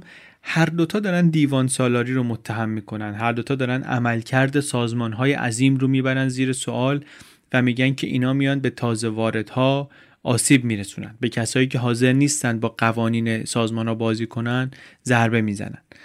این همون چیزی و این خب همون موزیکیه که دوست داره بشنوه دیگه. این همون چیزیه که آرون داره میگه که منی که مقاومت دارم میکنم که نشم یه چرخ دنده‌ای توی این ماشین بزرگتره، ماشین میخواد منو له کنه. این همون مشکلیه که تو مدرسه داشت و همون مشکلیه که در استنفورد هم داشت. واسه همینم بود، واسه همین که در استنفورد بهش خوش نمیگذشت و بهش فشار میامد که اولین فرصتی رو که براش فراهم شد چسبید و در رفت. این فرصت رو یه آقایی درست کرد به اسم پاول گراهام رو باز بعضی از شنونده‌های پادکست ممکنه بشناسن. بنیانگذار وای کامبینیتور. این آقا مقاله نویس بود، کارآفرین بود، یک شرکتی داشت به اسم ویا وب، اینو فروخت به یاهو، میلیونر شد. بعد در 2005 آمد وای کامبینیتور رو تأسیس کرد. میگفتش که آقا این نابغه‌های با استعداد، بچه‌های جوون ماجراجو مثل ارون، اینا باید بیان مدرسه رو ول کنن، دانشگاه رو ول کنن، شروع کنن به ساختن. میگفت ای کارآفرینان جوان، شمایی که ایده‌ای دارید، حرفی دارید، می‌خواید یه کاری بکنین، بیاین پیشنهاداتتون رو بفرستید واسه من از بین اینا میام اونایی رو که میپسندم، فکر میکنم آینده دارن، آدمای درستی هستن، اینا رو دستچین میکنم، دعوتتون میکنم به کمبریج در ماساچوست که بیاین شروع کنین اینجا کار کردن. چیز خیلی معروفیه دیگه، اولین شتاب دهنده استارتاپ هاست. بعدن هم داستانش خیلی پیچ و تاب خورد، هم تحسین ها درباره خود این آقا و وای کامبینیتور و فرهنگش و دستاورداش زیاده، هم نقد. ما واقعا کاری بهش نداریم، نمیریم توش. مهم اینه که وقتی اولین شتاب دهنده جهان که این وای کامبینیتور باشه راه افتاد، آقای آرون شوارتز هم رفت و ایده اینفوگامی رو انداخت تو سر آقای گراهام. اینفوگامی یک پلتفرمی بود که به مردم کمک می‌کرد که وبسایت‌های داده محور و ساخت یافته و پرمحتوا درست کنن. در واقع ادامه منطقی و ادامه مفهومی همون پروژه های وب معنایی بود که سالها توش غرق شده بود آرون شوارتز. این پیشنهاد رو داد و ایده رو داد و شد یکی از 8 کسب و کاری که اون سال آقای گراهام گفتش که من پشتیبانی مالی میکنم، حمایت میکنم، بتونن بیان اینجا کار کنن. در واقع یک کم بعد این که مارک زوکربرگ هاروارد رو ول کرد و رفت پالو آلتو، اونجا در فرهنگ استارتاپی اونجا جا بیفته، آرون شوارتز مسیر برعکس رو رفت. بعد از 1 سال تنهایی کالیفرنیا رو ول کرد و رفت در ساحل شرقی در ایست کوست، اونجا یک استارتاپی راه بندازه. دوران دانشجوییش همینجا به سر آمد و رفت توی فضای استارتاپی و وای کامبینیتوری که اون موقع در اونور آمریکا بود دیگه، بعدن رفت سیلیکون ولی. اینطوری فصل تازه زندگی آرون شوارتز شروع شد. Any particular good big thinkers? I mean the thing that, you know, really got me thinking along these lines was right before I went to college, I read two books. I read a book, Moral Mazes, by Robert Jackall, which is a study of how corporations work. And it's actually a fascinating book. The sociologist, he kind of picks a corporation at random and just goes and studies the middle managers, you know, not the people who do any of the grunt work and not the big decision makers, just the people whose job is to make sure that things day to day get done. And he shows how, even though they're all perfectly reasonable people, perfectly nice people, you know, you'd be happy to meet any of them, all the things that they were accomplishing were just incredibly evil, right? So you have, you know, these people, just this average corporation, right? They're making decisions to blow out the workers in their factories' eardrums, to poison the lakes and the lagoons nearby, to make these products that were filled with toxic chemicals that poison their customers. Not because any of them were bad people that wanted to kill their workers and their neighborhood and their customers, but just because that was the logic of the situation they were in. Another book I read was a book, Understanding Power, by Noam Chomsky, which kind of took this same sort of analysis and applied it to the wider society, which said, you know, we're in a situation where it's, you know, maybe filled with perfectly good people, but they're in these structures that cause them to continually do evil, to invade countries, to bomb people, you know, to take money from poor people and give it to rich people, to do all these things that are wrong. And, you know, those books really opened my eyes about just how bad the society we were living in is. رک و راست اگه بخوایم بگیم، این ایده اینفوگامی که چیزی بود که آرون شوارتز رو برد به وای کامبیناتور، بدجوری ناموفق از آب در اومد. آرون هیچ تجربه‌ای نداشت در ساختن یک چیزی تا این حد بلند پروازانه از صفر. سرمایه‌گذار نتونست بگیره به خاطر اینکه نمیتونست قشنگ و روشن بگی که من چه مشکلی رو دارم با این اینفوگامی حل میکنم. رابطهش با همکاراش، با هم اتاقیاش اونقدی تعریف نداشت. یه همکاری داشت دانمارکی، با هم دیگه مدت کار میکردن، بعد اون ول کرد رفت، کداش موند دست آرون که مثلا خودش کامل کنه. تنها مونده بود تو خونه پلگراهام، این وای کامبیناتور جاشون موقع تو خونه این آقا بود و دیگه صبر و حوصله‌اش سر آمده بود. اوضاع براش داغون بود. نوشت توی بلاگش که دیگه به این نتیجه رسیدم که بسه، رفتم با پلگراهام صحبت کردم، این تنها آدمی بود که این ماها تونسته بود منو هول بده به جلو و گفتم آقا بس دیگه، تا آخر این هفته من اگه سرمایه‌گذار یا همکار یا یه آپارتمان پیدا نکنم دیگه کوتاه میام، ول میکنم. میگه پل تمام تلاشش رو کرد که منصرفم کنه، راه حل پیشنهاد کنه اینا، ولی به نظر من اینا راه چاره نبود. فردا شبش با پل و دوستاش رفته بودم شام میخوردم، متوجه شدن که فرداش تولد منه. گفتن چی میخوای، چه آرزو داری واسه تولدت؟ من چند دقیقه فکر کردم که بیشتر از هر چیزی چی میخوام. آخرش گفتم من بیشتر از هر چیزی الان شریک میخوام، یه شریک کاری میخوام، که باعث خنده همه شد. همون موقع ها تقریبا 2 نفر دیگه از کسایی هم که توی وای کامبیناتور داشتن ایدهشون رو اجرا میکردن و روش کار میکردن، واسه استارتاپشون در به در دنبال کمک بودن. استارتاپ اینا یک سایت خبری اجتماعی بود به اسم ردیت. ردیت رو خیلی ها احتمالاً میشناسن دیگه، هنوزم هست و سایت بسیار فعال و خوبی هم هست. آقای پل گراهام یه فکری کرد، گفتش که آقا اینا رو با هم ادغام کنین، این اینفوگامی و ردیت رو ادغام کنین، یک شرکت جدیدی بشه به اسم نات باگ. آرون هم بره توی آپارتمانی که این 2 نفر آدم‌های ردیت دارن، الکسیس اوهانیان و استیو هافمن، برن اونجا در دیویس اسکوئر اینا با هم زندگی کنن و بچسبن به کار، با هم ستایی کار کنن. داستان جالبی هم دارن. داستان ردیت اصلا داستان جالبیه، دلم نمیاد که اینو نگم. این آقای الکسیس اوهانیان یکی از هم بنیانگذاران ردیت، الان شوهر سرنا ویلیامزه. اینو اون یکی استیو، اینا دانشگاه ویرجینیا درس می‌خوندن، هم اتاقی بودن با هم. بعد یه روزی پا میشن میرن بوستون، یکی از سخنرانی‌های پل گراهام شرکت میکنن، بعد میرن باهاش حرف میزنن، میگه بیاید ایده‌تون رو بدید. ایده‌شون هم این بوده که از طریق SMS مثلا سفارش غذا بدیم و اینا. گراهام میگه نه این ایده‌تون به درد نمیخوره، ولی از طرز فکرتون خوشم اومد، بیاید بوستون منو ببینید، یه ایده دیگه بدین. میرن و فکر میکنن و بعد میرسن به این ایده ردیت. آرون نیست دیگه، اون موقعی که اینا این ایده رو بهش میرسن و شروع میکنن به کار، آرون شوارتز باهاشون نیست، ولی بعداً بهشون وصل میشه. داستان آرون در ردیت ولی داستان سرراستی نیست، جزء ایده پردازان اولیه کار نیست. اصلا وقتی که به پروژه ملحق میشه کار راه افتاده. در واقع اینا این رو به عنوان هم بنیانگذار نمیدونن، ولی خودش خیلی وقتا میگه من جزء هم بنیانگذارای ردیت بودم.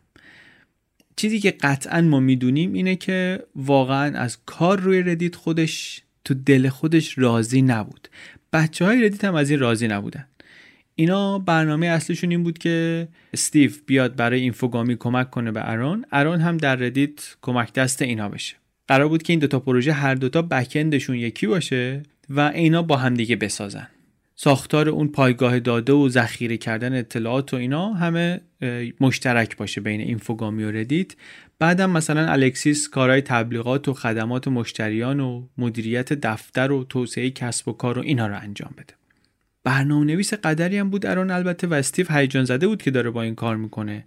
چند ماه اول میگه ما همش میگفتیم که خیلی خوب میایم این چیز جدید رو شروع میکنیم، قراره که این چیز جدیدی که از ترکیب این دوتا به وجود میاد هم از ردیت بزرگتر باشه هم از اینفوگامی بهتر باشه. ولی کم کم معلوم شد که این خبران نیست. اینفوگامی عملا خیلی خوب پیش نمیرفت، ارون خیلی دلسرد شد. بعد استیو میگه که از کار کردن روی ردیت هم خسته شده بود. منم از همون اول دوست نداشتم واقعا روی اینفوگامی کار کنم، به خاطر اینکه عملا مجبور شده بودم داشتم کار میکردم. آغاز پایان برنامه‌های ما بود واقعا اینجا. یه چند ماهی بعد از این ارون با اینکه همچنان با استیو و الکسیس زندگی میکرد کار نکرد روی ردیت. ذهنش ذهن پرتب و تابش متمرکز شده بود روی چیزهای دیگری، از جمله تلاش برای عضو شدن در هیئت مدیره بنیاد ویکیمدیا فاوندیشن و موفق نشد. بعد همون کاری رو کرد که طی دوران دبیرستان و دانشگاه میکرد، اینکه از ناامیدی‌هاش در بلاگش بنویسه. ماه می سال 2006 19 سالش داشت میشد، نوشت که من دیگه دلم نمیخواد برنامه نویس باشم. کتابای برنامه نویسی رو نگاه میکنم، به جای اینکه بخونمشون بیشتر دلم میخواد مسخرهشون کنم. وقتی میرم کنفرانس‌های برنامه‌نویسا، عوض برنامه‌نویسی دلم میخواد از سیاست حرف بزنم. کدنویسی با اینکه هنوز ممکنه یه کیفی بهم بده، ولی اون چیزی نیست که من بخوام زندگیم رو وقفش کنم. از همین حرفا معلومه دیگه واقعا تو محیط کار داشت بهش خوش نمیگذشت. همش دنبال این بود که یه کاری بکنه که خودش احساس رضایت کنه.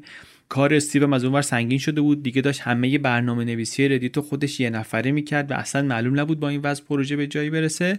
توی همین اوضاع در ماه اکتبر سال 2006، یعنی 16 ماه بعد از این که ردیت راه افتاده بود، کاندی نست، یک غول رسانه‌ای آمریکایی که صاحب رسانه‌های بسیار بزرگیه که از GQ و نیویورکر و ونیتی فیر و وایرد و اینها تا مجله‌های دیگری که ممکنه ما کمتر بشناسیم، آمد و گفتش که من ردیتو میخرم. یک مبلغی که حالا مشخص نیست خیلی، بین 10 تا 20 میلیون دلار پیشنهاد کرد و شرکتو خرید.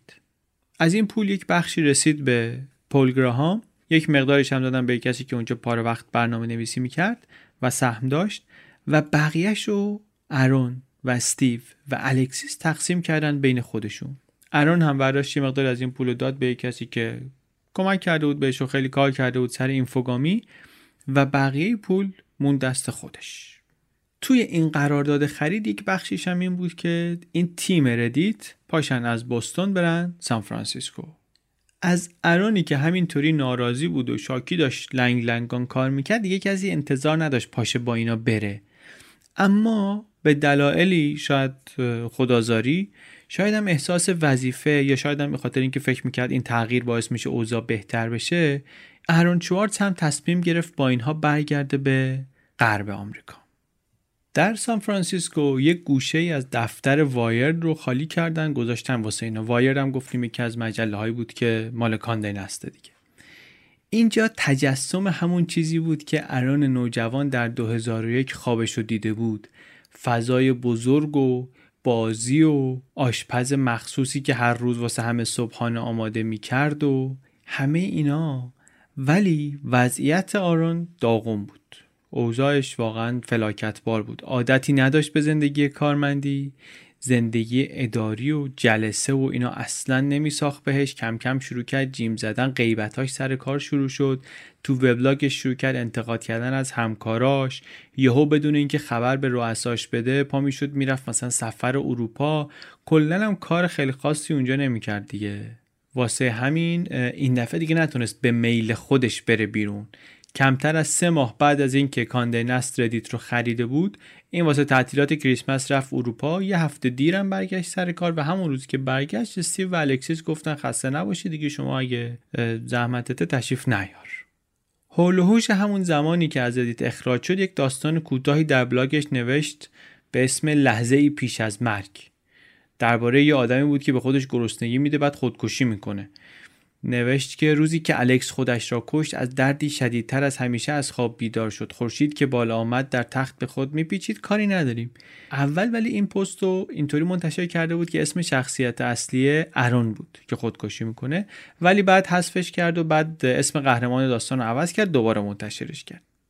یکی از دوستاش الکسیس که دوست دختر اون زمانش کسی بود که 1 سال قبلتر از اون خودش اقدام به خودکشی کرده بود، خبر داد به پلیس. بعد از اینکه این پست رو دید، اونا هم رفتن یه سر زدن، دیدن که نه ارون سالم و سر حال اون نشسته اینجا. گفت آشکار من داشتم زور می‌زدم داستان بنویسم، اخراج که شدم منصفانه نبود، بعدم مریض شدم، از اروپا برگشته بودم، اینا 1 هفته دلمو گرفتم، مونده بودم تو تخت.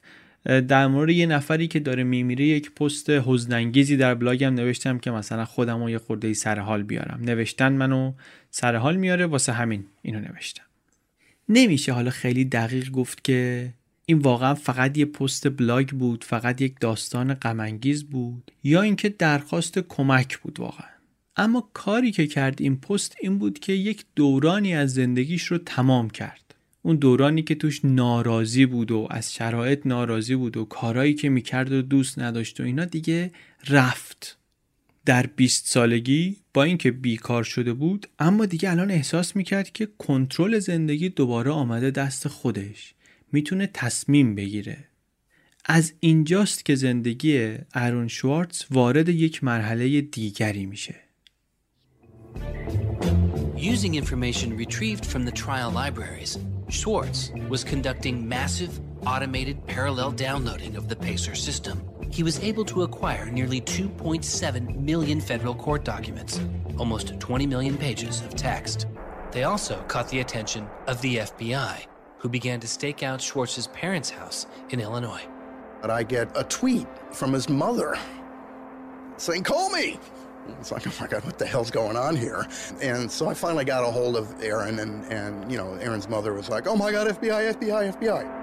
He was way more terrified after the FBI actually called him up on the phone and tried to sucker him into coming down to a coffee shop without a lawyer. He said he went home and laid down on the bed and you know, was shaking. The downloading also uncovered massive privacy violations in the court documents. Ultimately, the courts were forced to change their policies as a result. And the FBI closed their investigation without bringing charges. Sooner or later, every true believer gets the opportunity to sell out, to put money or comforts or expediency ahead of what he claims to value most. هر مؤمنی دیر یا زود در معرض این آزمایش قرار میگیره که پول، آسایش یا مصلحتش رو بیاره قربانی کنه واسه اون چیزی که بهش ایمان داره. اواخر دهه 70 میلادی آزمایشگاه هوش مصنوعی MIT داشت از هم میپاشید. چند نفر از برنامه‌نویسا رفته بودن یه شرکتی زده بودن به اسم سیمبولیکس که ماشینای لیسپ میفروخت و نرم افزاری میفروخت که واسه کار کردن واسه با اون ماشین استفاده میشد. لیسپ یک زبان برنامه‌نویسیه و ماشیناش کامپیوتری هستن که این زبان رو اجرا میکنن. اولین دامنه .com اینترنت رو سال 85 سیمبولیکس ثبت کرده. هنوزم کار میکنه. قدیمی ترین دامنه جهان symbolics.com. این زبان همون زبانیه که تا اون موقع این هکرای آزمایشگاه هوش مصنوعی داشتن به صورت رایگان توسعه‌اش میدادن. بعد اینا رفتن یه شرکت زدن و شروع کردن اونجا کار کردن. استالمن فکر کرد که این کار اینها کار درستی نیست، یک خیانت بزرگیه. گفت اینجا خط مقدم آرمانگرایی بود یه زمانی. این آقای استالمن که گفتیم میگن آخرین نفر از اون هکرهای حقیقی بود، گفت شما میخواید برید، ولی این مصممتر شد که حالا دیگه هرچی هنر و ترفند و شاهکار بلده به اوج برسونه، بریزه تو کار اینکه نرم افزار مجانی رو پا به پای اون نرم افزار سیمبولیک آپدیت کنه و ببره جلو که این نسخه مجانیه هم به اندازه اون نسخه پولیه خوب کار کنه. واقعا آدم آرمانگرا و جدی و مصممی بود. طولی هم نکشید که خودش هم آخرش از اینجا آمد بیرون، بنیاد نرم افزار آزاد رو راه انداخت، اصلا زندگیشو وقف این کارا کرد. جدا شدن استالمن از سیمبولیکس واقعا دعوایی بود بر سر ایمان و عقیده. جدا شدن آرون شوارتز از ردیت هم کمابیش مثل همین بود. حالا انقدر خصمانه نبود، انقدر کشدار نبود، ولی واقعش اینه که نگاه که بکنیم از این حس که داره یه کاری رو به خاطر پول انجام میده متنفر بود آرون. بعد از اینکه فروختن ردیت رو به کاندینست و این پول قلمبه آمد دستش، انگار یه خورده احساس گناه میکرد که واسه پروژه‌ای که انقدر در نظرش حقیر و ناچیز بود چنین پولی گرفته. خودش میگه یه بار من رفتم با یکی نهار بخورم، گفت چیکار میکنی؟ گفتم من همچی سایتی کار میکنم، در مورد ردیت حرف میزنه. گفت چقدر بازدیدکننده دارید؟ گفتم مثلا انقدر. گفت من 15 ساله دارم مینویسم، سعی میکنم مخاطب پیدا کنم، شما یه ساله 1 میلیون بازدیدکننده پیدا کردین؟ گفتم آره. گفت سایتو نشونم بده. سایتو نشونش دادم، گفتش که این واقعا همون قضیه که میگی ساده است، هیچی توش نیست، فقط یه سری لینکه، این لینک‌ها رو هم شماها نمیدین، واقعا بقیه میذارن. گفتم آره اینطوریه. گفتش که پس چرا اینقدر محبوبه این که هیچی نیست؟ آرون میگه که این سوال بسیار درستی بود، سوال ناخوشایندی بود. ما هم باید این سوال رو از خودمون میپرسیدیم ولی نمیپرسیدیم. ما مثلا یه چیزایی میگفتیم این سوشال بوک مارکینگه، یا این اخبار دموکراتیکه، یا از این حرفایی که معنی مثلا دارن و ندارن. این آدمی که من دیدمش اون روز سر نهار، این فهمید که آقا من هیچ توجیه واقعی ندارم، نمیتونم واقعا توضیح بدم، یه لیست لینک دیگه، حالا تهش هرچی باشه یه لیست لینکه، تازه اون لینک ها هم خودمون نمینویسیم، ارزشی نداره. این نگاهش به کار اینطوری بود. وقتی که از ردیت آمد بیرون، زندگیش رو شروع کرد از نو، اصلا بهش نگاه کردن و ارزش گذاری کردن. گفتش که آقا من هر پروژه‌ای که برم توش معلوم نیست که چی میشه، ممکنه پروژه بشه از این پروژه‌های حوصله سربر، ممکنه از اینایی بشه که طولانی مدت باید سنگین روش کار کنی، ممکنه دردسر بشه، معلوم نیست چی میشه، منم اون موقع نمیتونم تشخیص بدم. پس راهش چیه؟ راهش اینه که در هر پروژه‌ای که سر راه هم سبز شد شرکت کنم، هر چی اومد جلو بگم آره بپرم توش، یه خورده جلو که رفت بعداً معلوم میشه چی میشه. یه مدت بعدش یه استارتاپ دیگه ای اومد با یکی از همکارای قدیمیش توی اینفوگامی را انداخت به اسم جاتیت، یه سرویس سایت ساز بود. با یکی دیگه از اینترنت آرکایو تیم شدن، رفتن اوپن لایبرری رو راه انداختن، یک پروژه آنلاین بلند پروازانه‌ایه که واسه مثلا هر کتابی که توی دنیا هست می‌خوایم یه صفحه اینترنتی درست کنیم. نمیدونم واقعا الان عاقبتش به کجا رسیده، که کسی کنجکاو بود بره پیدا کنه به ما هم خبرش رو بده. این پروژه های بزرگ و بلند پروازانهایی که روز به روز بهشون بیشتر علاقه‌مند میشد و بیشتر درگیرشون میشد، یه ویژگی مشترکی که داشتن این بود که انگار سر راه دسترسی دولت یا تسلط دولت به همه اطلاعات مثلا یه جوری میخواستن یه سد ایجاد کنن، یک همچین حالی بود توشون به عنوان مثلا فصل مشترک. سابقه خانوادگیش هم قبلا گفتیم کمکش میکرد، میکشیدش جلوتر. سال 2002 در حالی که 15 سالش بیشتر نبود به عنوان مهمان لارنس لسیگ رفته بود به دیوان عالی آمریکا. لسیگ که خودش استاد حقوق بود اونجا در یه پرونده تاریخی و معروفی به اسم پرونده الدرد در مقابل اشکرافت مشاور حقوقی بود از سمت خواهان. پرونده یکی از مهمترین پرونده هاست در تاریخ قوانین کاپی رایت مدرن معاصر در آمریکا. خیلی مطلب دربارش آنلاین زیاده، اگر که علاقه‌مندین واقعا دعوت میکنم که شیرجه بزنین توش. من خودم یه مقداری خوندم، خیلی آموزنده است، ولی از حوصله این پادکست واقعا خارجه. میگفت لسیک که دادگاه باید قانون افزایش دوره کپی رایت رو، معروف به قانون سونی بونو، که مدت حفاظت از حق نشر رو داره خیلی زیاد افزایش میده، لغو کنه. دعوا سر این بود که مثلا حق کپی رایت تا چه زمانی باید باشه، میتونه انقدر طولانی تر بشه یا نمیشه. البته پرونده رو باخت آقای لسیگ آخرش، ولی تجربه دادگاه واسه آرون تجربه خیلی آموزنده‌ای شد و از همونجا طرفدار پرشور اصلاح قوانین کپی رایت شد. از اون به بعدم هر چی جلوتر میایم هم لسیگ و هم آرون بیشتر و بیشتر به سمت سیاست کشیده میشن. سال 2008 این آقای استاد حقوق یکی از بنیانگذاران یک سازمانی شد به اسم چنج کانگرس که شروع کردن کمپین انتخاباتی که می‌خواستن که همین کارو بکنن، مجلس رو عوض کنن.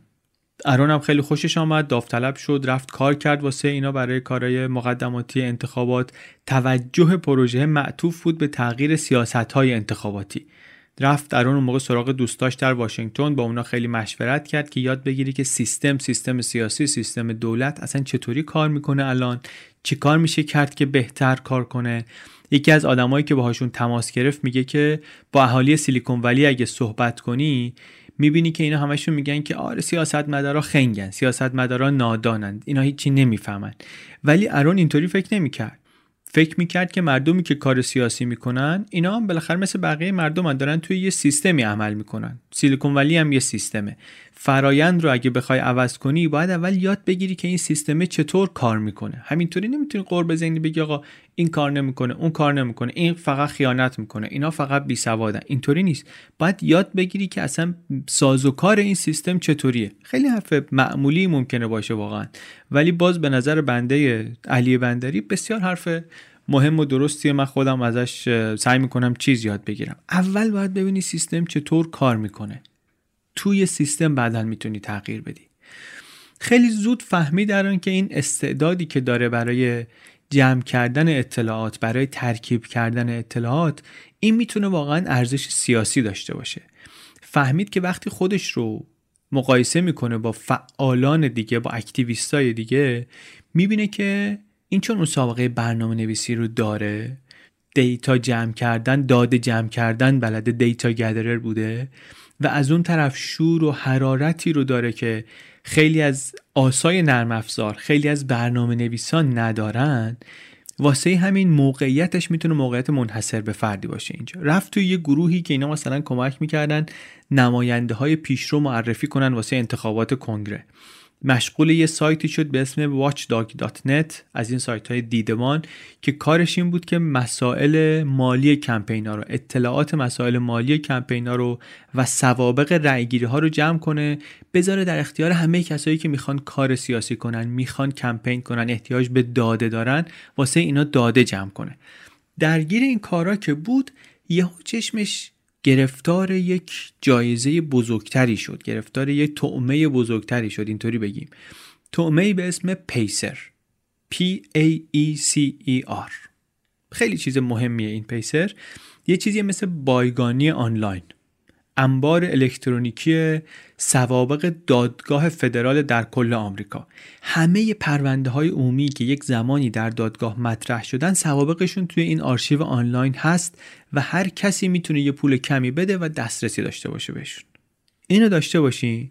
یه سری آدمایی هستن، به اینا میگن فعالان دولت باز، اوپن گاورمنت. اینا طرفدار دولت باز هستن. میگن آقا این حق شهرونداست که به مدارک و به رویه‌های دولتی دسترسی داشته باشند، واسه اینکه شهروند باید بتونه نظارت کنه به کار دولت و مجانی باید باشه، نباید پول کسی بگیره واسه اینها. اصلا کپی رایت شامل اینا نمیشه، اینا اسناد عمومی هن. اون وقت سال 2008 واسه یه دوره آزمایشی کوتاهی آمده بودن توی یه چند تا از کتابخونه‌های مشخص دسترسی به این فایل‌ها رو، به این اسناد رو آزاد کرده بودن. گفته بودن اینجاها هست و میتونه هر کسی بخواد بره دانلود کنه. اون موقع یکی از فعالان این نهضت اوپن گاورمنت، این حرکت اوپن گاورمنت، دولت باز، به اسم آقای مالامود گفت که ما الان وقتشه، باید بریم هر چی میتونیم از این سندا دانلود کنیم. این آقای مالامود هم آدم مهمیه، یکی دیگر از دشمنان شناخته شده محدودیت‌های کپی رایت، طرفدار معروف اوپن دیتا. آرون هم شنید ایده رو، گفت بله حتما، منم پایم، باید این کارو بکنیم. سپتامبر سال 2008 رفت یه کتابخونه‌ای در شیکاگو، یک اسکریپت پرل رو اونجا اجرا کرد و یه آمازون کلاود سرورز، و یه کاری کرد که تونست تو هر 3 ثانیه یک سند جدید از این پیسر بگیره. قبل اینکه تو کتابخونه بفهمن چی به چیه، این 19,856,160 سند دانلود کرد. چقدر؟ 19 میلیون خورده ای صفحه. اینا رو دانلود کرد، داد به public.resource.org، وبسایتی که مال آقای مالامود بود، مال این مؤسسه دولت باز بود، یعنی گذاشت در دسترس همه به صورت مجانی. این تصمیم به ظاهر کوچیک که مثلا برم این اسکریپت رو اجرا کنم، در واقع داره یک تغییر ظریف ولی بسیار عمیق و مهم رو نشون میده در مرام و مسلک ارون شوارتز. این آدمی بود که همیشه اعتقاد داشت که اطلاعات باید آزاد باشه. الان ولی کار دیگه از اعتقاد گذشته بود. آمده بود عملاً عضو ارتش آزادی بخش اطلاعات شده بود انگار. ضمن اینکه یه حالی هم به دولت داده بود دیگه. این سیستمی رو که انقدر جلوی تغییرات مقاومت میکرد، آمده بود یه ویشگونی ازش گرفته بود که ببین میگه اطلاعات نمیذارم بیاد بیرون، اینم معذرت میکشم بیرون، ببین حالا تا کجا باید بدوی. کاری که کرد البته کار غیر قانونی نبود، اما بالاخره شیرینکاری بزرگی بود و توجه FBI رو جلب کرد. آرون بعداً پرونده خودش رو در FBI تونست به دست بیاره و ببینه که مثلا مأمورا رفتن خونه والدینش در هایلند پارک رو گرفتن زیر نظر. میگفت واقعا این مفرحه. کل این جریان به نظر من خیلی بامزه است که FBI واسه یه موضوعی انقدر کوچیک و بی اهمیت چنان بهش برخورده که میره خونه پدر مادر منو شروع میکنه زیر نظر گرفتن. اما اتفاقاتی که بعدن میفته که حالا دونه دونه بهشون میرسیم، از جمله اتفاقی که سر JSTOR میفته، نشون داد که این اونقدرها هم کوچیک و کم اهمیت نبود. حتی این که دولت سر پرونده JSTOR بعدن انقدر سخت برخورد کرد، در واقع به خاطر کینه‌ای بود که سر همین پیسر به دل گرفته بود. حالا میگیم JSTOR ماجراش چیه، چون اون موقع گفتن دیگه این اصرار بر جرمه، اصرار بر عمل مجرمان است. راهزن خودسر اطلاعات شده این آقا و این دیگه گناه کمی نبود. حالا JSTOR رو بعدن بهش برمیگردیم، میگیم که چی به چیه. یه خورده دوباره درباره وضعیت آرون بگیم. در اون موقع حالش دوباره داشت از سان فرانسیسکو به هم میخورد. 18 ماه اونجا مونده بود. نوشته بود توی بلاگش که کافه میرم، رستوران میرم، اینا چه بخوام چه نخوام آخرش میخورم به این آدمایی که دارن درباره لود بالانسر حرف میزنن، درباره پایگاه داده حرف میزنن، حرفای حوصله سربر، مکالمه‌های پر از حرفای فنی واقعاً بی اهمیت، یا بدتر از اون دلقک‌بازی‌های کسب و کار و بیزنس و فلان و اینا که اصلا نمیبینم کسی کتاب بخونه. حتی تو کتابخونه‌ها همه جلوی کامپیوترن یا قفسه‌های دیویدی مثلا فیلم و اینا صف بستن. تو مهمونی‌ها کسی علاقه نداره که صحبت‌های عمیق بکنه، حرفای منطقی بزنه. آخر بهار دیگه تحملش تمام شد و برگشت به همون کمبریجی که در موردش میگفتش که این تنها جاییه که به من حس خونه رو میده. اینجا که برگشت وقتش رو شروع کرد دوباره بیشتر گذروندن با فعالین آزادیخواه دیگری که توی مرکز دموکراسی هاروارد کار میکردن. همسایش مثلا یه آقای بود، آقای بن ویکلر، یک سازمانگر سیاسی، یکی از مشارکت کنندگان سابق در پروژه آنیون. توی اپیزودهای سیلک رو در مورد آنیون گفتیم، همون سیستمیه که مرورگر تور ازش استفاده میکنه که اگه بخوای میتونی بری توی اینترنت و ناشناس بچرخی و اینا. واقعا دوباره وارد اون بحثا نشیم دیگه، اگر علاقه‌مندین برین سیلک رود رو دربارش گوش کنید. ولی منظور این که آدمایی که دور و برش بودن چنین آدم‌هایی بودن. خیلی با این آقا رفیق شد. بعد چون این تو کار سیاسی بود، آرون هم بیشتر درگیر سیاست شد. بعد رفت در هاروارد سافرا سنتر فور اتیکس عضو شد، مرکز اخلاق در هاروارد، و اونجا درباره مثلا راه‌های تأثیر پول بر سیاست، درباره رسانه‌ها، درباره پژوهش‌های دانشگاهی و صنعتی، درباره اینجور چیزا مطالعه می‌کرد، پژوهش می‌کرد و خلاصه زندگی شلوغ و فعالی درست کرد واسه خودش، تا اینکه روز 24 سپتامبر سال 2010 یک دونه لپتاپ ایسر خرید، زد زیر بغلش، بردش MIT، اونجا آمادش کرد که بره از کتابخونه دیجیتال ژورنال‌های علمی JSTOR یک سری مقاله دانلود کنه. این خیلی روز مهمیه. فهمیدیم چی شد دیگه. گفتیم برگشته بود MIT و زندگی شلوغ و وارد کارهای سیاسی و چی و چی و چی و چی، تا اینکه یه روزی در سپتامبر 2010 یه لپتاپ زد زیر بغلش، رفت دانشگاه MIT و شروع کرد یه سری مقاله دانلود کردن از کتابخونه دیجیتال ژورنال‌های علمی JSTOR. By virtue of being students at a major US university, I assume that you have access to a wide variety of scholarly journals. Pretty much every major university in the United States pays these sort of licensing fees to organizations like JSTOR and Thompson and ISI to get access to scholarly journals that the rest of the world can't read. These licensing fees are so substantial that people who are studying in India instead of studying in the United States don't have this kind of access. They're locked out from all of these journals. they're locked out from our entire scientific legacy. I mean, a lot of these journal articles, they go back to the Enlightenment. Every time someone has written down a scientific paper, it's been scanned and digitized and put in these collections. That is a legacy that has been brought to us by the history of people doing interesting work, the history of scientists. It's a legacy that should belong to us as a commons, as a people, but instead it's been locked up and put online by a handful of for-profit corporations who then try and get the maximum profit they can out of it. مثل همون ماجراجویی پیسر، اینجا هم اصل کار این بود که آقا بریم مقاله دانلود کنیم. اما چند تا فرق اساسی داشت. اولا اینکه JSTOR انبار اسناد دولتی بدون کپی رایت نیست. JSTOR یک سایتیه که اولا بیشتر محتویاتش کپی رایت دارن، بعدم درسته که مشترکانش میتونن مجانی استفاده کنن از محتوا، ولی به هر حال حق اشتراکی هست و مؤسسه‌های تحقیقاتی مهم بابت دسترسی به اطلاعاتشون ممکنه که مثلا تا سالی $50,000 حق عضویت بگیرن. ضمن این که این بار برعکس اون ماجرا، ارون با یک فراخوان قابل ردیابی یک فعال شناخته شده‌ای مثل کارل مارامود تحریک نشده بود به اینکه بر این کار رو انجام بده. خودش رفته بود.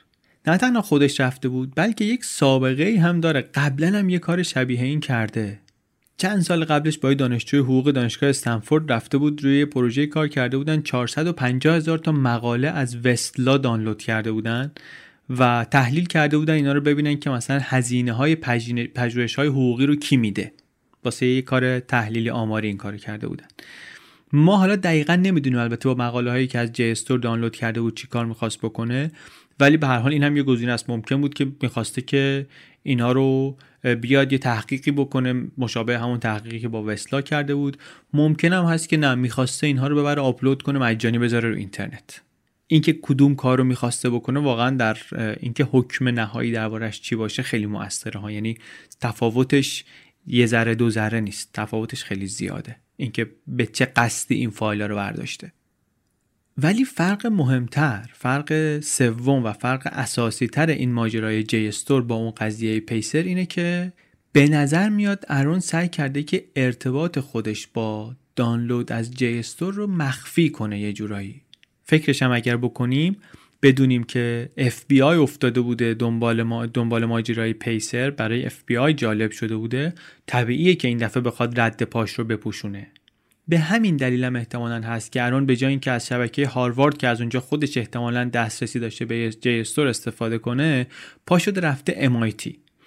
MIT که رفته به عنوان کاربر مهمان وصل شده به شبکه وایرلس دانشگاه، بعد یک دونه اسکریپتی رو روی کامپیوترش اجرا کرده که بهش اجازه میده تعداد زیادی مقاله دریافت کنه. یک نکته مهم دیگه اینجا اینه که کاربر مجاز سایت میتونه هر چقدر مقاله که میخواد مجانی دانلود کنه، مشکلی در این کار نیست.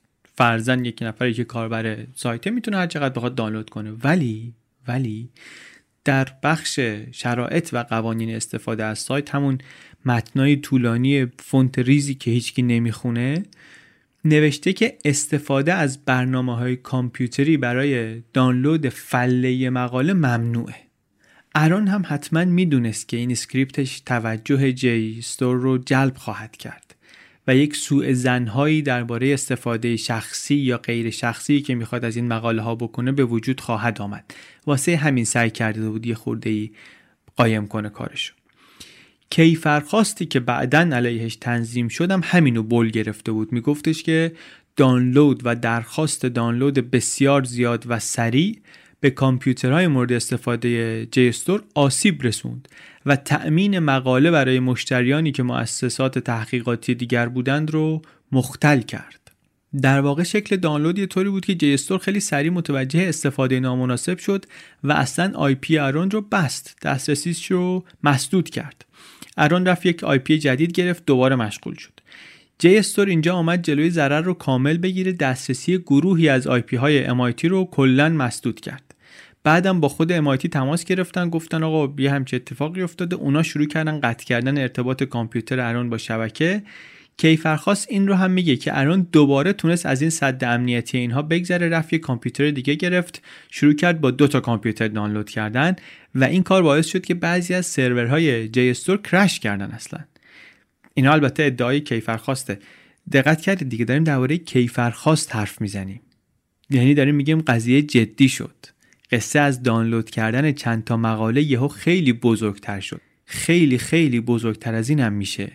نپریم جلو. ولی JSTOR که دید اینجوریه، آمد دسترسی همه آدمای MIT رو کلا به دیتابیسش بس گفت آقا ما نمیتونیم جلوشو بگیریم، اصلا میخوایم کلا از MIT فعلا کسی دسترسی نداشته باشه، ببینیم چه میشه کرد. اینا البته کارهای یه روز دو روز نیستن، در یک بازه طولانی داشت این دانلودها انجام میشد. یه ما وسطش فقط در اون جمع کرد و اصلا دانلود نکرد، احتمال زیاد به خاطر اینکه رفته بود واشنگتن برای برنامه‌های انتخاباتی، میدترم کنگره بود سال 2010، رفته بود اونجا واسه دموکرات‌ها مثلا کار میکرد توی کمپیناشون. نوامبر که شد دوباره برگشت کمبریج، دوباره مشغول دانلود شد. این دفعه گفت یه کاری میکنم که نتونن دسترسی آی پیمو ببندن. لپتاپ ایسرشو برداشت، گفت با سیم اصلا میکنمش توی شبکه MIT مستقیم وصل میکنم. دیگه کی میخواد اینو ببنده؟ به نظرم میرسه که فکر درخشان و درستیه. منتها فقط به نظر میرسه دیگه. چندانم فکر درخشانی نیست. ادامه داشت این ماجرا، دانلودها ادامه داشت، هفته ها ماه ها گذشتن تا رسیدیم به آخرای سال 2010. ارون شوارتز رفت وارد یک اتاقی شد، اتاق 204T خط تیر 16 توی ساختمان‌های MIT. اسم ندارن اتاقا، شماره دارن. رفت اونجا، نه در ساختمون قفل بود نه در اتاق برق قفل بود.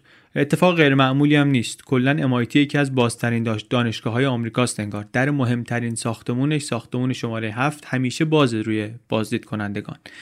از اونجا هم از طریق این راهروهای تو در تو تقریبا میشه به هر جایی رفت توی محوطه مرکزی دانشگاه.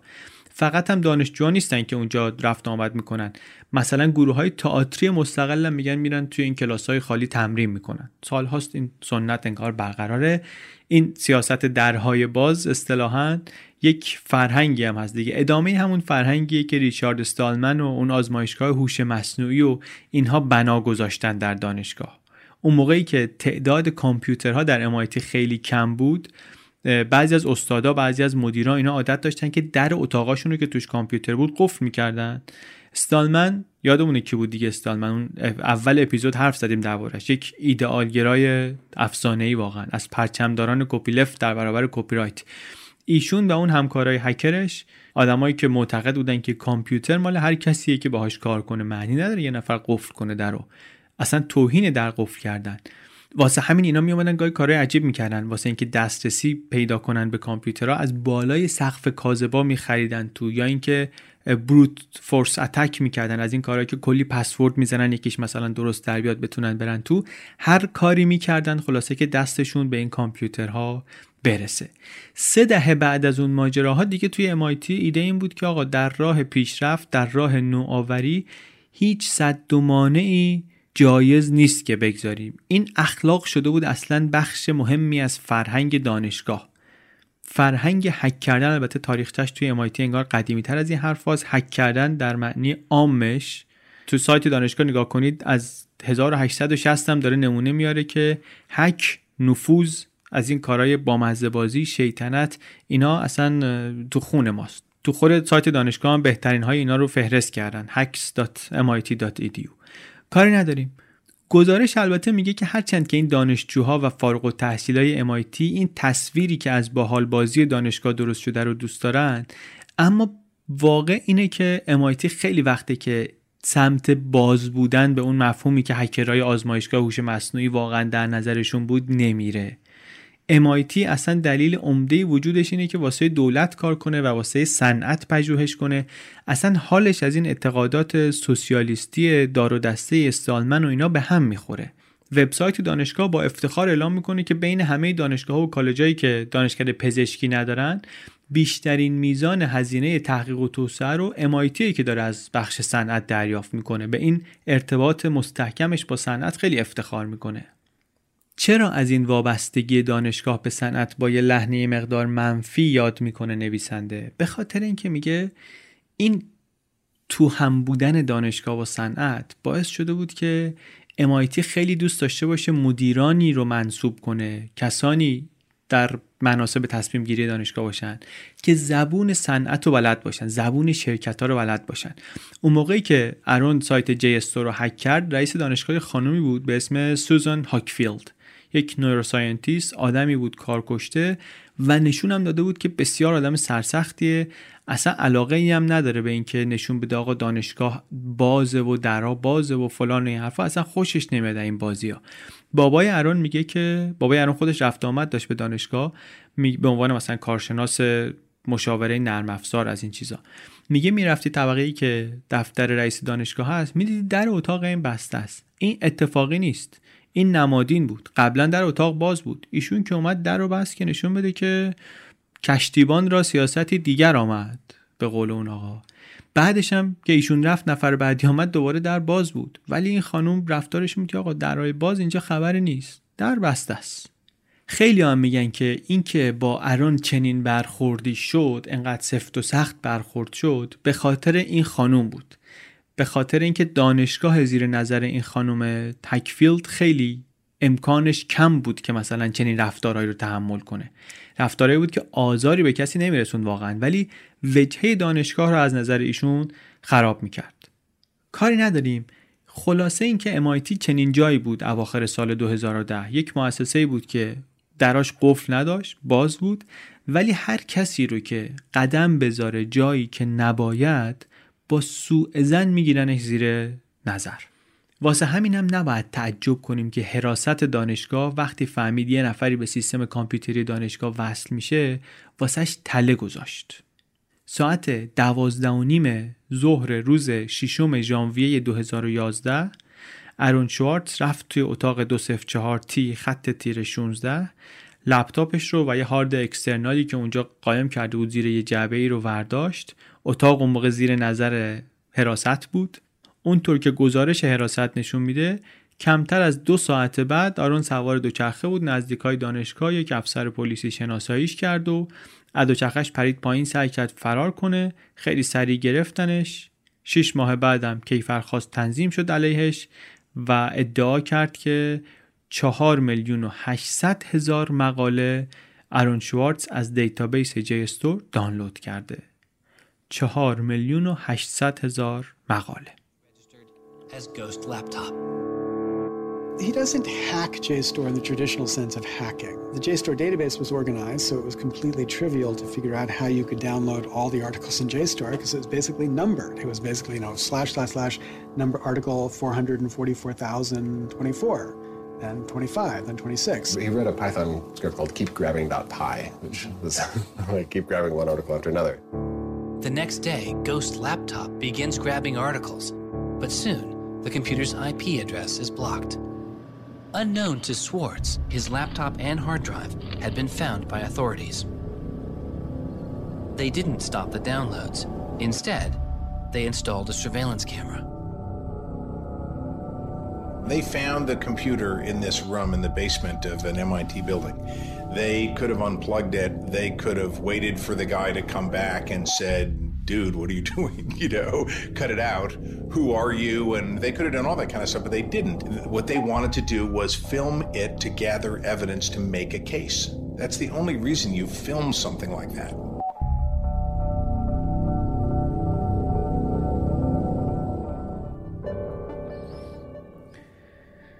ارون شوارتز آدمی بود که از بچگی طرفدار دسترسی آزاد به اطلاعات بود.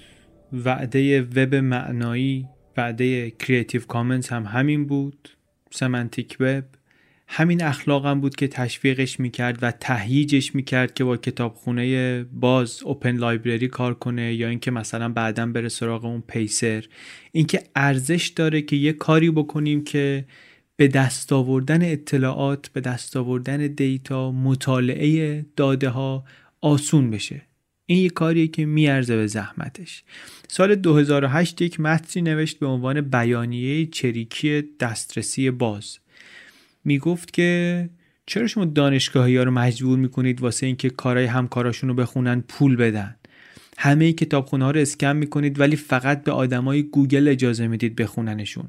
مقاله های علمی رو فقط به کسایی که تو دانشگاه‌های نخبه جهان اولی تحصیل میکنن ارائه میدید، به بچه‌هایی که مثلا در جهان سوم هستن نمیدید. بیانیه ادبیات مال خودشه دیگه، کلمات مال خودشه. این ظالمانه است، این غیر قابل قبوله. خیلی ها میگن که ما با این حرفا موافقیم، ولی چه کار میتونیم بکنیم؟ شرکت ها قانون کپی رایت دستشونه و درآمد زیادی دارن از راه گرفتن حق دسترسی از بقیه و کارشون هم کاملا قانونیه. ما کاری از دستمون بر نمیاد، نمیتونیم مقاومت کنیم. اما من میگم یه کاری هست که میتونیم انجام بدیم، کاری که همین الان ما داریم انجام میدیم. ما میتونیم مبارزه کنیم. دانشجوها، کتابدارا، دانشمندا، همه کسایی که دسترسی دارن به این منابع، حق ویژه‌ای به شما داده شده که نشستید سر سفره دانش و دارید ازش استفاده میکنید، در حالی که بقیه دنیا موندن پشت در. از نظر اخلاقی این حق ویژه رو نباید فقط برای خودتون نگه دارید. وظیفه دارین که این رو با جهان به اشتراک بگذارید. این متن موقعی که نوشته شد خیلی چیز مهمی به نظر نمی آمد دیگه. عادت داشت حرفای بحث برانگیز بزنه ارون. ممکن بود جدی گرفته بشه، ممکن هم بود نشه. قبلا هم حرفای زده بود که خیلیاش خیلی مسخره بودن. اما بعد از این که JSTOR رو هک کرد، این بیانیه چریکی دسترسی باز رو با یک چشم دیگری میشد خوند. دادستانی که نه از راه تحقیق و تفحص، بلکه واقعا خیلی اتفاقی این بیانیه رو لابلای نوشته‌های آرون پیدا کرده بود، اینو دست گرفت. کیفرخواست دولت ادعا میکنه که بخش عمده‌ای از کل بایگانی که JSTOR روش کلی سرمایه گذاری کرده بود رو آرون دزدیده و قصد داره که اینها رو با وبسایت‌های مختلفی که میخواد درست کنه یا توش فایل به اشتراک میذارن منتشر کنه. این البته ادعاییه که خانواده ارون و دوستانش متفقاً باهاش مخالفت کردن. همیشه گفتن اصلا از این خبرها نبوده، از این قصدها نداشته. اما مقامات دادستانی، مقامات دولتی، مخصوصاً آقای به اسم استیفن هیمن که از همون اول تو این پرونده بود و آدم بسیار سرسختی هم بود، اصلاً سر سازگاری و کنار آمدن نداشت. سابقه حقوقی برجسته‌ای داره این آقای هیمن. پدرش استاد حقوق هاروارد بود، دادستان واترگیت بود، معاون دادستان کل کاخ سفید بود در زمان ریاست جمهوری کلینتون. خود هیمن جوان هم به نوبه خودش واقعا یکی از پیشگامان تعقیب جرائم رایانه‌ای بود در دفتر دادستانی آمریکا در ماساچوست. 3 دهه ایشون از قوانین مربوط به مقابله با کلاهبرداری و تخلفات رایانه‌ای داشت دفاع می‌کرد. یه مدت رئیس بخش جرائم سایبری بود. کلا خیلی از اولین ها در زمینه شبکه‌های کامپیوتری و اینها، اولین اجراهای قانون یا زیر نظرش بود یا این توش یک مشارکتی، یک دخالتی داشت. سال 2000 هم روی پرونده علیه جاناتان جیمز کار کرده بود، یک پسر 16 ساله‌ای که نفوذ کرده بود به شبکه ناسا و شده بود اولین نوجوانی که به خاطر جرائم هکری میره زندان، جاناتان جیمز. یک مقاله‌ای هم خودش نوشتین آقای هیمن در 1997 در نشریه حقوقی هاروارد که توش گفته بود که کنگره باید بیاد برای رسیدگی به گردنکشی‌های منحصر به فردی که قانون شکنان عصر دیجیتال انجام میدن یک اقداماتی بکنه. استدلال جالبی هم میکرد، میگفت آدمیزاد در یه زمان مشخص مثلا یه کاری رو یه بار میتونه انجام بده، ولی کامپیوتر میتونه اون کار رو میلیون‌ها بار انجام بده. واسه همین آسیبی که یک عمل میتونه بزنه وقتی از کامپیوتر سر بزنه میتونه بسیار بسیار سنگین‌تر و شدیدتر باشه. ما باید وارد بشیم و فکر بکنیم و قانونگذار باید وارد بشه و دولت باید وارد بشه و از این حرفا. آرون رو بر اساس یک بندی که در قانون مبارزه با جرائم رایانه‌ای بود متهم کردن. اون قانون هم خودش داستان جالبی داره، ما اینجا واردش نمیشیم. میگن که این قانون خودش واکنش جنون‌آمیز کنگره آمریکاست به یک فیلمی، یک فیلم وار گیمز که در سال 83 اکران شد. یه فیلمی انگار توش ماجرای یک نوجوانیه که میاد نفوذ میکنه به زرادخانه هسته‌ای و چه و چه و چه. خیلی مدافع این قانون بود آقای هیمن، خیلی طرفدارش بود، در تکمیلش نقش داشت اصلا خودش در یک مقاطعی. کلا هم آدم مهمی شد در قانونگذاری و اجرای قوانین جرایم سایبری در آمریکا. اگر علاقه‌مند هستید همین گزارش اسلیت رو که منبع ماست ببینید. ما یه بخشای زیادیشو که مربوط به این ماجرا بود حذف کردیم، ولی سر نخو از همینجا میتونیم بگیریم بریم جلو. برگردیم ما به آرون شوارتز. همون موقعی که علیهش اعلام جرم شد توجهش جلب شد به یک قانون دیگری که بعضی از فعالان وب ازش شاکی بودند و باهاش مشکل داشتن به اسم قانون توقف سرقت آنلاین، The Stop Online Piracy Act، سوپا. این سوپا هم خیلی قانون مهمیه. توی کنگره نوشتنش بسا اینکه از حقوق مالکیت معنوی محافظت کنن، بتونن یقه این سایتایی که محتوای کپی رایت دار رو بدون مجوز منتشر میکنن بگیرن، اینایی که محتوا رو میدن در اختیار دیگران میذارن و بکشن به محکمه و سالها بود که رسانه‌های بزرگ داشتن لابی می‌کردن واسه قوانینی شبیه این که از حقوق خودشون محافظت کنن، به خاطر اینکه اینا بودن که عموماً ضرر می‌دیدن دیگه از اینجور به اشتراک گذاری‌ها. سال 2011 که سوپا ارائه شد، این فعالان آنلاین خیلی سریع اعتراض کردن که آقا یک حمله احمقانه به اینترنت، این حمله شدیدی علیه فرهنگ آنلاین. فرهنگ آنلاین اصلا این نیست که، فرهنگ آنلاین به اشتراک گذاریه. این خلاقیت رو نابود میکنه، مستقلها رو نابود میکنه به نفع شرکت‌های بزرگ. فقط اینترنت آزاد رو از بین میبره، اینترنت باز، اینترنت غیر تجاری، اینا رو همه رو له میکنه چنین قانونی. داد میزد شرایط و حرفایی که اینا میزدن که این یه چیزی که آرون شوارتز رو داره صدا میکنه، دعوت میکنه به سمت خودش که میگه بیا قاطی ما معترضین شو. انگار اصلا نقطه اوج همه چیزایی بود که این واسهشون کار میکرد و بهشون اعتقاد داشت: اعتراض به کاپی رایت، فرهنگ مشارکتی، دسترسی باز به اطلاعات، فعالیت و کنشگری سیاسی، همه چی توش بود دیگه. واسه همینم با اینکه اون پرونده علیه خودش در جریان بود، یا شاید هم اصلا به خاطر این پرونده‌ای که علیه خودش در جریان بود، الان تصمیم گرفت که اینجا هم وارد عمل بشه و بپیونده به این لشکر مخالفین با سوپا. پیوستنش هم گفتم قبلا دیگه، وقتی میرفت تو کاری واقعا جدی میرفت. یک زمانی رفت یه جایی در کمپین انتخاباتی به یه آقایی کمک کنه، می‌خواست به نماینده کنگره بشه، یه آقایی به اسم دیوید سیگال. رفت و این تو انتخابات موفق نشد، برنده نشد، ولی با هم دیگه خیلی رفیق شدن و بعد یه سازمانی درست کردن به اسم دیمند پروگرس، سازمان کنشگرانی که علیه سانسور در اینترنت مثلا کار میکردن. هدفشون هم این بود که با سازماندهی و با لابیگری مردمی و فشار از پایین اینا تغییراتی ایجاد کنن در سیاست‌ها و سیاست‌های مترقی و پیشرو رو مثلا پیش ببرن. سخنرانی میکرد در اون، سازمان‌های دیگر رو می‌آورد واسه همکاری، ابزارهایی میساخت که شهروندا بتونن مثلا با قانونگذار تماس بگیرن باهاش، مخالفتشون رو با سوپا اعلام کنن، حالا یا با قوانین مشابه دیگه ثبت کنن این مخالفت‌ها رو، از این جور کارا میکرد. ژانویه 2012 کنگره کوتاه آمد. انقدر فشارها زیاد شد و اعتراضها زیاد شد. یک اعتراض جالب و بسیار مؤثر هم این بود که 18 و 19 ژانویه ویکی‌پدیا تعطیل شد به عنوان یه بخشی از این حرکت اعتراضی و کنگره خلاصه کوتاه آمد و سوپا رو و یک طرح دیگری رو که اونم از جهاتی شبیهش بود، میگفتن اینا لوایح دوقلو هستن، اینا رو گذاشت کنار. بعضیا میگن نقش ارون خیلی برجسته بود و اگر نبود اینها احتمالاً تصویب میشدن، چون این آدمی بود که خیلی عمومی کرد ماجرا رو، کمپینای خیلی خوبی طراحی و اجرا کرد که برد تو مردم این مخالفت‌ها رو، رفت سراغ مردمی که ماجرا براشون مهم بود.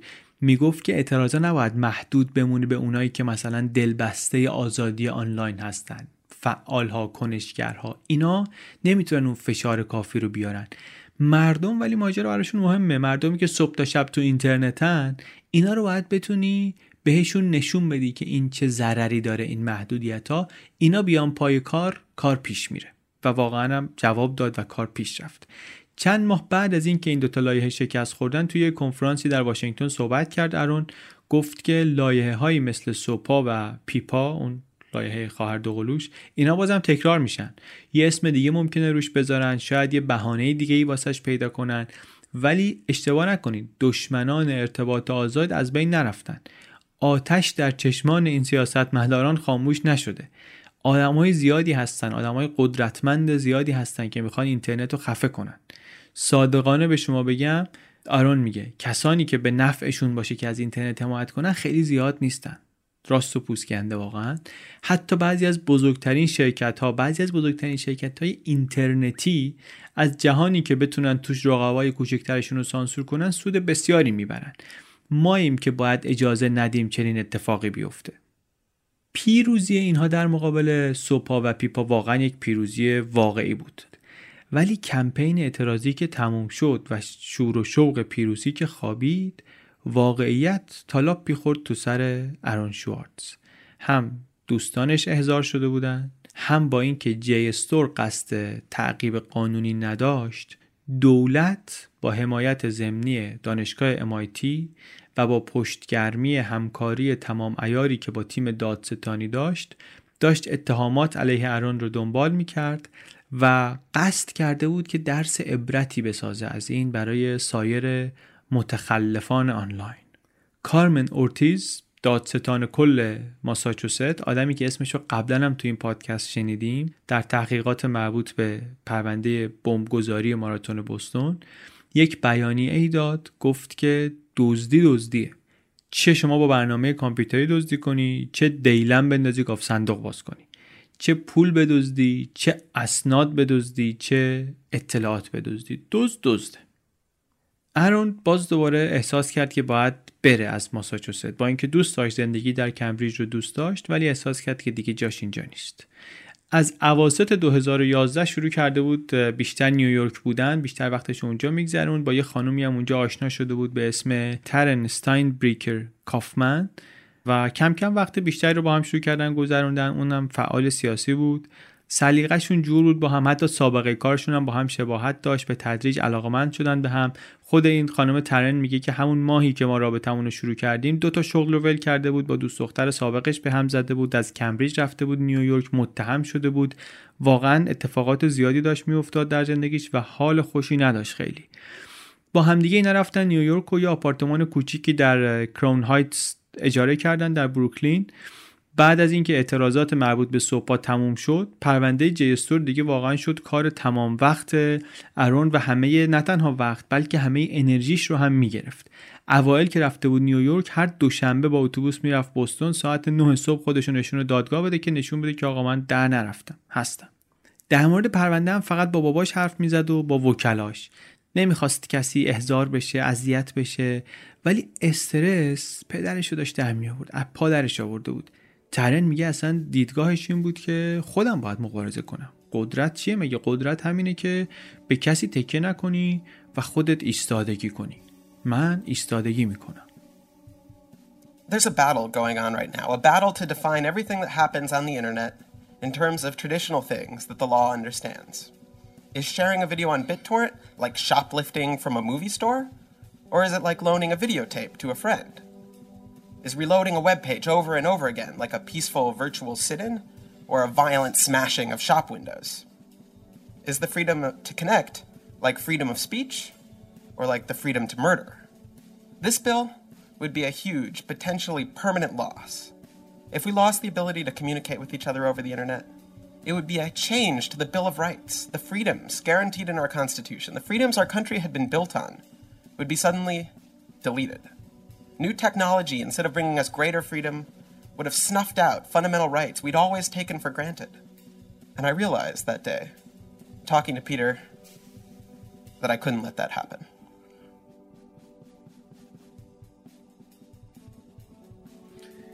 خیلی کیف میده. مخصوصا اگر مثل ارون شوارتز آدم آرمانگرایی باشی، خیلی کیف میده که فکر کنی آخرین درستکاری هستی که وایساده جلوی دنیای فاسد. نبایدم بذاری دشمنانت ببینن که دارن روت تأثیر میذارن. ترن میگه که واسهش مهم بود که ظاهرش چیزی رو نشون نده، شرایط رو نشون بده که عادیه، چیزی نشده که. واسه همین طبق عادت همیشگی میرفت دنبال پروژه های جدید. توی مجله بفلر که اون موقع تازه کار بود، داوطلبانه کار ویراستاری میکرد. از اون طرف خیلی هم دیگه موقعیتش طوری نبود که بتونه کارهای دلخواهش رو بکنه و به پول فکر نکنه، چون به هزینه خودش داشت با این اتهامات مقابله میکرد و پول لازم داشت. واقعا کار سنگینی بود. همسر اون آقای لارنس لسیک واسهش یک صندوق اعانه درست کرد که مخارج دادگاه رو بدن. خود ارون دیگه از یه نقطه‌ای به بعد شروع کرد زنگ زدن به دوست و آشناهایی که وضعشون خوب بود که ببینه مثلا میتونه کمکی جمع کنه از اینها، ولی حاضر نشد. از اون ور که واسهش مراسم بگیرن، پول جمع کنن واسه هزینه‌های دادگاهش، یه خورده‌ای بالا پایین میکرد. ولی واقعش اینه که سنگینه. هزینه چنین جنگ حقوقی مخصوصاً با دولت آمریکا سنگینه. توی همین گیرودار جنگ و دعواهای حقوقی کم کم مشخص هم شده بود که پرونده‌ای که دولت علیه این داره سوراخ هم داره، پرونده چفت و بست‌داری نیست. کیفرخواست جدیدی که 12 سپتامبر 2012 صادر شده بود ادعا میکرد که ارون نقشه داشته که قفل در اتاق برق MIT رو که ورود بهش ممنوع بود بشکنه، اما همونطور که ما قبلا هم گفتیم اتاق برق اصلا قفل نداشت. حتی بعد از اینکه دانشگاه و مقامات با خبر شدن که یک کسی داره از اونجا سعی میکنه به شبکه دانشگاه دسترسی پیدا بکنه، هم قفلی نذاشتن واسش، درشو قفل نکردن. یعنی یا مثلا کیفرخواست میگه که ارون تلاش میکرد بدون اینکه مجوز داشته باشه از سویچ داخل اتاق برق به شبکه MIT دسترسی پیدا کنه و از طریق شبکه کامپیوتری MIT بره سراغ آرشیو دیجیتالی مقالات نشریات JSTOR.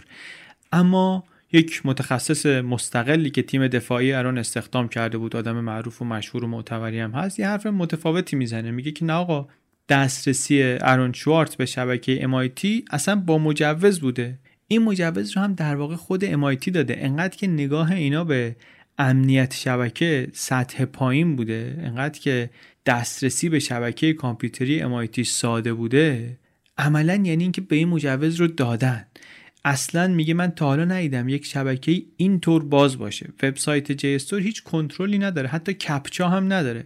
دیگه شوخیه که شما حرف درباره این بزنی که آقا این داشته مجوز رو از این ور از اون ور جعل می‌کرده. باز این وبسایت.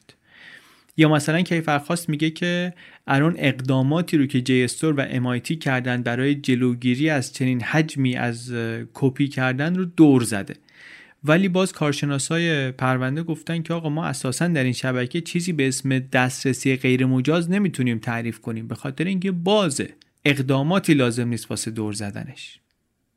اکتبر سال 2012 ارون یک وکیل جدیدی گرفت، الیوت آر پیترز، یکی از شرکای مؤسسه حقوقی کیکر اند ونست در سان فرانسیسکو. ممکنه که اسمشو در دعواهای حقوقی شرکت‌های بزرگ کامپیوتر اینترنتی شنیده باشیم، اسم مؤسسه حقوقی رو، به خاطر اینکه همیشه وکیل یکی از طرفین این دعواهای بزرگه. سر دادگاه اپل و HTC وکیل HTC بود، بعد وقتی ایالت نیویورک از اینتل شکایت کرد وکیل اینتل بود، سر دعوای اوراکل و گوگل سر کپی رایت و حق امتیاز و اینا وکیل گوگل بود. خلاصه مؤسسه‌ای که خیلی تو این کارا هست. این آقای پیتر سومین وکیلی بود که الان داشت استخدام می‌کرد. اینم قبلا وکیل لارنس آرمسترانگ هم بوده خودش شخصا. اینم آدم جالب و مهمیه، کاری نداریم. این آقا در هفته‌های اولی که مشغول شد بسیار خوشبین هم بود به شانسی که ارون داره برای برنده شدن در دادگاه. میگفت با مدارکی که دادستان‌ها میارن و ممکنه بخوام بذارن دادگاه ما میتونیم به راحتی مقابله کنیم. مثلا یکی از برنامه‌شون این بود که بازرسی از لپتاپ و هارد ارون رو ملغا کنن، بگن که از توقیفش بیش از 34 روز گذشته تا اینا بتونن مجوز بازرسی رو بگیرن. واسه همین اصلا معنی نداره. از یه طرف دیگه خیلی سعی داشت ایشون که با دادستان به توافق برسه که یک سری اتهامات رو بپذیره رو و در مقابل در مجازات تخفیف بگیره، معامله کنه. پیشنهاد بدی هم به نظر نمی آمد خیلی. ارون حداقل یکی از اتهامات رو میپذیرفت و در مقابلش مثلا 3-4 ماه حکم زندان میگرفت. اما در نهایت ارون حاضر نشد که معامله رو قبول کنه. گفت من گناهی مرتکب نشدم و حاضر نیستم چیزی رو بپذیرم. 14 دسامبر آقای پیتر وکیلش به همراه آقای هیمن دادستان رفتن پیش قاضی و قرار جلسه استماع رو گذاشتن واسه تاریخ 25 ژانویه 2013. چند روز بعدم دادستانا 170 مگابایت مدارک جدید منتشر کردن که اتفاقا این باعث شد که تیم ارون بیشتر از قبل امیدوار بشه به نتیجه دادگاه. پیترز مطمئن بود که این اطلاعات جدید موضعش رو تقویت میکنه در دادگاه. 9 ژانویه دادگاه قرار بود 25 ژانویه باشه دیگه. جلسه استماع ببخشید نه دادگاه. قرار بود 25 ژانویه باشه. 9 ژانویه پیترز وکیله با هیمن دادستانه تماس گرفت. گفتش که صحبت کنیم یه خورده درباره این جلسه استماع. میگه بهش گفتم که آخرای حرف. بهش گفتم که آقا این پرونده رو یه جوری نمیتونیم حل و فصلش کنیم. این زندگی ارون رو نابود کرده این پرونده. درست نیست. گفت هیمن که نه، دولت کوتاه نمیاد و میخواد که حتما این آدم رو بفرسته زندان. یه طوری هم بود پرونده که اون طرفی که دولت وایساده بود میگفت من محکومیت کامل میخوام، محکومیت کاملم 7 سال زندان. طبق معمول دادستان و وکیل مدافع نتونستن به توافق برسن. پرونده قرار شد که 1 آوریل بره به دادگاه و دیگه جایی برای به تأخیر انداختن و به تعویق انداختن وجود نداشت. ارون هم خیلی افسرده شده بود. باباش میگه که این مذاکرات بیپایان، توافق کنیم، توافق نکنیم، بحث درباره زندان، حالا اگه محکوم بشه چی، حالا اگه زندان بخواد بره چی، حالا کدوم زندان میره، شرایطش چجوریه. بعد ما نگران سلامتش هم بودیم، گفتیم اون بیماری التهاب روده رو داشت، معلوم نبود شرایط زندان چه تأثیری روی وضعیتش بگذاره. اینا همه شکنجه بود، واسه من شکنجه بود و مطمئنم که واسه خود ارون هم بسیار سخت بود. نمیتونست کنار بیاد با این مسائل، احساس امنیتش رو کامل از دست داده بود. روز پنجشنبه 10 ژانویه، یک روز بعد از اینکه دیگه مطمئن شد که نمیتونن توافق کنن که نرن دادگاه، دوست دخترش از سفر برگشت. ارون خیلی بانشات از پشت در پرید جلوش، سورپرایزش کرد و هرچی هی اون گفت من خستمه فلان فلان، این اصرار که نه بیا بریم بیرون. رفتن بیرون، رفتن یه باری دیدن دوستاشون و واسه شامم یک سفارش سلطانی داد واسه خودش، 2 تا از غذاهای محبوبش رو سفارش داد، یک حال اساسی داد، مکن چیز و ساندویچ پنیر کبابی، و جفتشون هم گفتن که یکی از بهترین چیزهایی بود که تو عمرمون خوردیم و خیلی خوشحال. فرداش که میشه جمعه 11 ژانویه، یک هفته بعد از این که ارون به دوست دخترش گفته بود که امسال حتما سال خیلی خوبی میشه، با یه حال نامناسبی از خواب بیدار شد. یه حالی که دوست دخترش میگه من تا حالا به این بدی ندیده بودم حالشو. هر کاری کردم نتونستم سر حال بیارمش. آهنگ گذاشتم، پنجره ها رو وا کردم، قلقلکش دادم. دیدم نفایده نداره. پا شد و لباساشو پوشید و من فکر کردم با من میخواد بیاد دفتر. یه خوری منو ور کرد، بعد گفتش که نه من نمیام، من میمونم خونه استراحت میکنم. گفتم که باش، لباس بچه رو پوشیدی اینا، دیگه جوابی نداد و این خانم اومد رفت سر کارش. بعد از ظهر اون روز آقای پیترز وکیل ارون شوارتز داشت مدارک و شواهد رو میخوند که دفتر دادستانی اواخر دسامبر داده بود بیرون. همینطوری هم که میخوند، جلوتر که میرفت هی بیشتر مطمئن میشد به شانس خودش و موکلش که از این جلسه استماع 25 ژانویه موفق بیان بیرون. خودش میگه که اگر با درخواستمون موافقت میشد و اون چیزهایی رو که از سرچ لپتاپش پیدا کرده بودن میتونستیم بی اثر کنیم، اون آسی رو که اینا میخواستن تو دادگاه استفاده کنن اماناً ازشون گرفته بودیم. خیلی سرحال مدارک جدید رو گذاشت توی کیفش و سوار ماشین شد و روشن کرد و پشت فرمون همینطوری که داشت میامد بابای ارون زنگ زد بهش. 11 ژانویه، دقیقاً 2 سال بعد از اون روزی که دستگیر شده بود تو حیاط دانشگاه، ارون شوارتز در آپارتمانش در بروکلین خودش رو حلق‌آویز کرد و به زندگیش پایان داد. جسدش رو دوست دخترش عصر همون روز در آپارتمانشون پیدا کرد. نه یادداشتی به جایی بود، نه توضیحی، نه هیچی.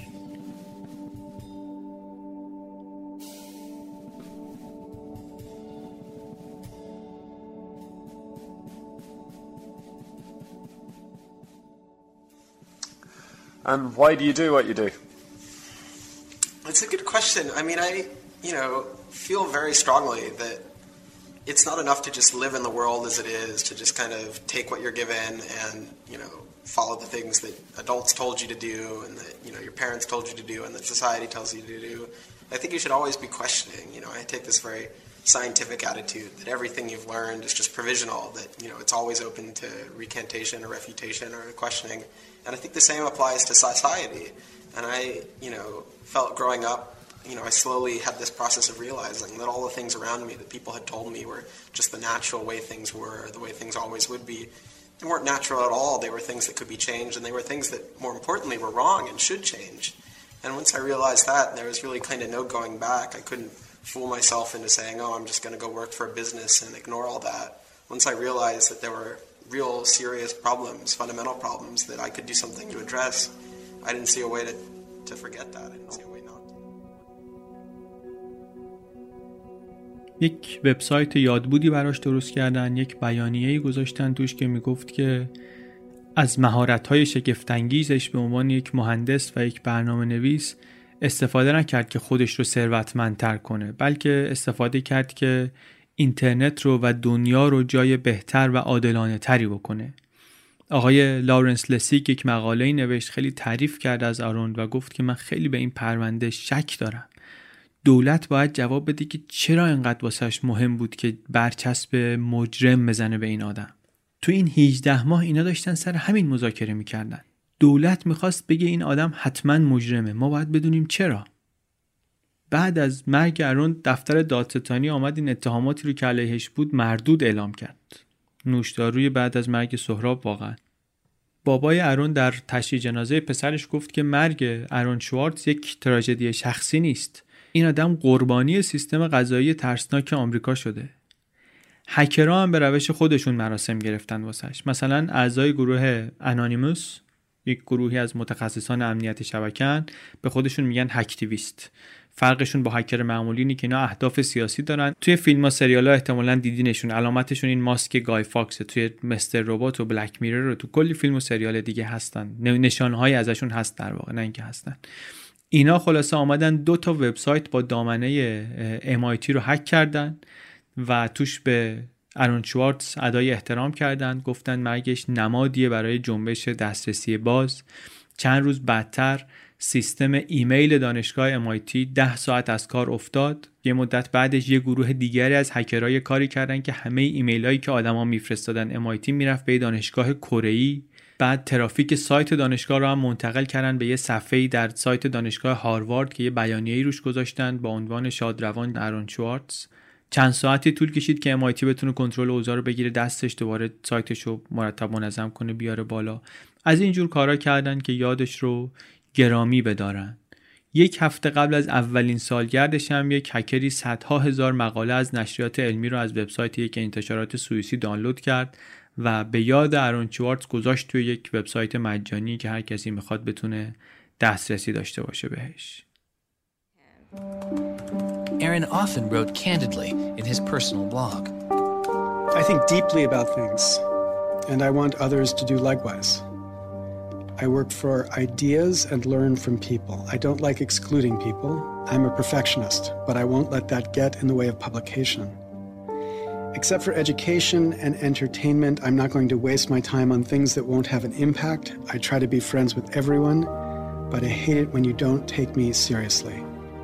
I don't hold grudges. It's not productive, but I learn from my experience. I want to make the world a better place. گزارش منبع ما بیشتر از این توضیح میده درباره اتفاقاتی که بعد از مرگش افتاد، از یادبودها، از کارهایی که آدم‌هایی به یادش کردن.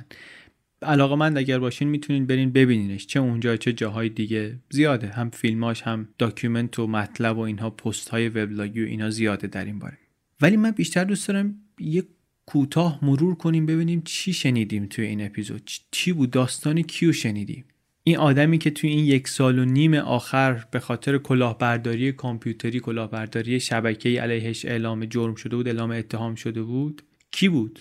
گفتیم این اواخر وکلای جدیدی داشت که داشتن سعی می‌کردن مسئله رو براش حل کنن و حتی یه امیدی وجود داشت که قبل از اینکه به دادگاه برسن به توافق برسن. شاید هم می‌رفتن محاکمه، می‌رفتن دادگاه و برنده می‌شدن. سیب و بندازی بالا 1000 تا چرخ می‌خوره تا بیاد پایین. معلوم نیست که خودش به دوست دخترش گفته بود که من این محاکمه رو می‌برم، دوباره برمیگردیم سر کارهایی که دوست دارم. البته نه که واقعا این مدت بیکار نشسته بود. همین مدت به شرکت کامپیوتری Thought Works داشت مشاوره آیتی میداد. توی مجله بفلر ویراستار بود به صورت داوطلب. پژوهش‌های قابل توجهی کرد درباره اصلاح قوانین مواد مخدر، ولی انتظارش از خودش بالا بود. آدمی بود که همیشه احساس میکرد باید کارهای بیشتری بکنه، کارهای مهمتری بکنه، برنامه‌های بیشتری بنویسه، کتاب‌های بیشتری بخونه، راه‌های دیگری پیدا کنه که به پروژه‌هایی که داوطلبشون بود کمک کنه. در سن 26 سالگی واقعاً نیروی منحصر به فردی بود که دنیای تکنولوژی و دنیای کنشگری، اکتیویسم رو به هم وصل میکرد. مردی بود جوان که کنجکاوی خستگی ناپذیری داشت و از همون نیرو میگرفت. اعتقاد داشت که اطلاعات ارزشمندترین دارایی، ارزشمندترین واحد پوله، یک نوعی از ثروته که هیچ کس نباید ازش محروم بشه. آدمی بود که در نوجوانی، در 13 سالگی در توسعه RSS نقش داشت، همکاری داشت. در 19 سالگی یکی از سازندگان ردیت بود و همون ردیت فروخته شدنش کاری کرد که قبل از اینکه به سن آبجو خریدن برسه میلیونر بشه. بعد از اون تبدیل شد به یک مدافع خستگی ناپذیر و البته بسیار خوش‌ذوق برای یه سری کارهای سیاسی. گفتیم نقش مهمی داشت در جلوگیری از تصویب SOPA، قانونای محدود کننده آزادی انتشار اطلاعات. سوپا قانونی بود که اگر تصویب میشد عملاً سانسور در اینترنت رو قانونی میکرد و نقش آرون شوارتز در جلوگیری از تصویبش مهم و برجسته است.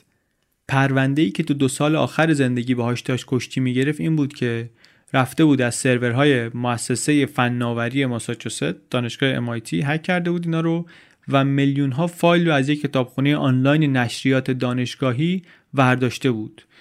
دولت گیر داده بود، مصمم شده بود که برای زهر چشم گرفتن هم که شده یک مجازات سنگینی به این بده، درس عبرتی درست کنه برای دیگران.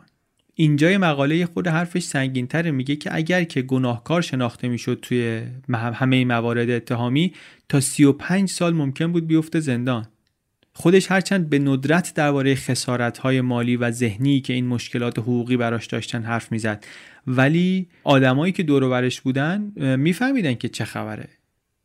بعد از مردنش هم دوستانش و دنبال کنندگانش و کسانی که میشناختنش و براش احترام قائل بودن در دنیای آنلاین، احترامی که اینها براش گذاشتن، یاد بودی که براش گرفتن واقعا عظیم بود.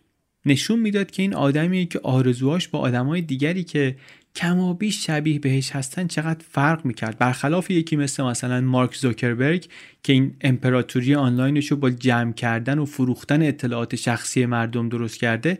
آرون شوارتز خودش رو وقف این کرده بود که سلطه شرکت‌ها روی افراد رو محدود کنه. بعد از مرگش دوستانش و خانوادهش کلی سوال هم داشتن که واقعا نمیتونستن جواب براش پیدا کنن. چرا MIT اینقدر یک دندگی کرده بود در وارد کردن اتهام علیه آرون؟ چرا وزارت دادگستری اینقدر سخت گیرانه برخورد میکرد؟ چرا آرون به جای اینکه بجنگه انتخاب کرد که با یک کمربند خودشو دار بزنه تموم کنه زندگی رو؟ وقتی کسی خودشو میکشه حق کنترل کردن و به پایان رسوندن داستان خودش رو از دست میده. الان دیگه زندگی آرون رو گرد همایی‌ها و رسانه‌ها و فروم‌های اینترنتی و اینا روایت میکنن، میگن افسردگی داشته، میگن وسط نبردهای سیاسی گرفتار شده، قربانی انتقامجویی دولت شده. حقیقت ولی اینه که حقیقت واقعا نمیدونیم چیه. چه میدونیم ما حقیقت چیه؟ معمای دشواری آرون شوارتز، معمای پیچیده‌ایه. برنامه نویسی بود که در وصف نمی گنجید. میلیونری بود که در یک آپارتمان کوچیک اجاره‌ای زندگی میکرد. همکار خوشایندی ممکن بود نباشه، ولی کارش مخصوصا در ایبیابی و در رفع مشکل حرف نداشت.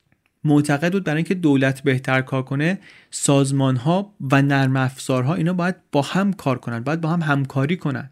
و تجربه‌های اولیه‌ای که خودش کرده بود در دنیای آنلاین نشون میداد که چنین چیزی امکان پذیرم هست. ولی آدمی بود که بیشتر از این که تموم کننده خوبی باشه، شروع کننده و راه اندازنده خوبی بود. یک آرمانگرای واقعی هم بود. میراثش برای ما اینه که وقتی احساس میکرد یه چیزی خرابه سعی میکرد درستش کنه. اگر شکست میخورد میرفت سعی میکرد یه مشکل دیگری رو حل کنه. لزوماً باهوشتر از بقیه نبود، ولی سوالای بهتری میپرسید. توی پروژه هاش که گفتیم چقدر هم زیاد بود، پروژه هاش چقدر هم متنوع بود، یه مقدارش توی همین گزارش بود، یه مقدارش رو گفتیم، یه مقدار بیشترش رو توی بلاگش میتونید برید ببینید. سرنخ کنجکاوی ها و دغدغه هاش رو میشه توی بلاگش دید میده. واقعا از اون آدمایی که خوندن حرفاش و فکر کردن بهش به آدم دید میده و آدم رو ممکنه جاهای خوبی بفرسته. تو زندگیش اینطوری بود دیگه. مسئله میدید، بهش نگاه میکرد و کنکاش میکرد و انقدر می جنگید باهاش که راه حلی پیدا کنه، به جوابی برسه. ولی آخرش رسیده بود به یک مسئله‌ای که دیگه عقلش قد نمیداد، نمیتونست حلش کنه. یک سیستمی جلوش بود که اصلا با عقل جور در نمی آمد. این رو دیگه گفت من نمیتونم حل کنم، خلاص. The fact is that the debate over internet freedom is going on all the time. Hollywood tried with SOPA and PIPA to shut down the internet and they failed. But that's not going to be the end of the fight. They're going to keep fighting, they're going to keep trying different things.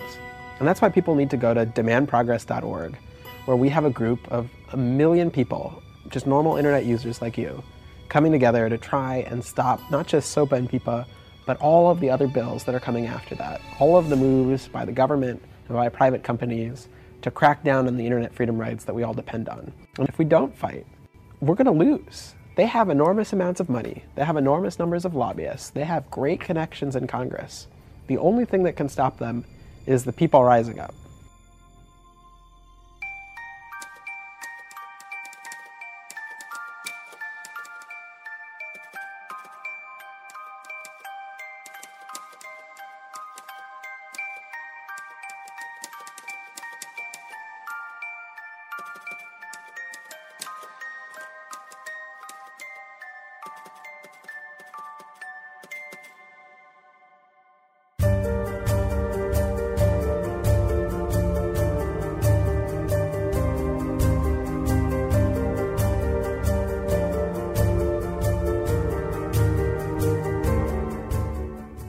چیزی که شنیدین اپیزود 47 پادکست چنل بی بود. این اپیزود چنل بی رو من علی بندری به کمک امید صدیقفر و هدیه کعبی درست کردیم. هفته پیش اپیزود آخر فصل اول بی پلاس هم منتشر شد. بی پلاس پادکست دوم ما بود. در 7 ماه گذشته ما تو بی پلاس خلاصه 16 تا کتاب غیر داستانی رو تعریف کردیم. امیدوارم اگر که نشنیده باشینشون اونها رو هم برین سراغشون گوش بدین و امیدوارم که خوشتون هم بیاد. اگرم دنبال پیدا کردن پادکست‌های انگلیسی و فارسی جدید هستین، ما یه جمعه در میون داریم ایمیل میزنیم و هر بار 3-4 تا اپیزود قشنگ معرفی میکنیم. سایت چنل بی رو ببینین، اونجا لینک گذاشتیم، ایمیلتون رو وارد کنید، میتونید در خبرنامه پادکست‌های پیشنهادی عضو بشین. اون لینک رو در توضیحات این اپیزود هم میگذاریم، هر جایی که اپیزود رو میشنوید میتونید اون لینک رو هم پیدا کنید. تعداد شنونده های پادکست فارسی داره زیاد میشه. این خبر خیلی خوبیه. خبر خوبتر اینه که تعداد آدمایی که دارن رو اپلیکیشن های پادکست رو گوش میدن داره خیلی زیاد میشه. این فوق العاده خوشحال کننده است برای من و برای پادکست سازای دیگه. قبلا هم بارها گفتیم آماری که این از روی این اپ ها ما میگیریم غیر قابل مقایسه است با آماری که جاهای دیگه به ما میدن. خیلی مطمئن‌تر، خیلی دقیق‌تر. برای رشد پادکست و اداره پادکست احتیاج به آمار ما داریم. خیلی خوشحال‌تر میشیم که شما از اپلیکیشن گوش بدید. برای خودتونم بهتره چون امکانات خیلی خوب بهتون میده. سلیپ تایمر میده، سرعت رو میتونید زیاد کنید، کم کنید، سکوت‌های بین صحبت‌ها رو از بین ببرید، سکوت بین کلمه‌ها رو از بین ببرید اگر که می‌خواید. خودش دانلود میکنه، لیست درست میکنید، 1000 تا مزیت دیگر داره که اگر که آشنا نباشین وقتی که یکی دوبار استفاده کنید متوجه میشین. این رشد پادکست فارسی و زیاد شدن مخاطب، یک عاملش همین معرفی کردنهای شماست که زحمت میکشید و به دیگران معرفی میکنید. این کار رو ادامه بدید لطفاً، خیلی کار مهمیه. به کسانی که یه وقتی دارن میگذرونن توی ترافیک یا تو اتوبوس یا تو مترو یا پشت فرمون یا موقع پیاده روی یا دویدن یا ورزش یا اتو کردن یا ظرف شستن یا خونه تمیز کردن، اینجور جاها دارن وقت میگذرونن، معرفی کنید پادکست رو، پیشنهاد کنید، بگید که بابا این یه چیزی هست میتونی گوش بدی، اتو کردن تو اصلا از این رو به اون رو میکنه. واقعا هم میکنه. فقط هم واقعا چنل بینم، منظور کلا پادکست معرفی کردن. هر اپیزودی رو که دوست دارید از هر پادکستی که دوست دارین و فکر میکنین اون آدم ممکنه خوشش بیاد بهش معرفی کنید. با اضافه شدن هر یک نفر به جمع شنونده های پادکست فارسی کلی آدم هستن که خوشحال میشن.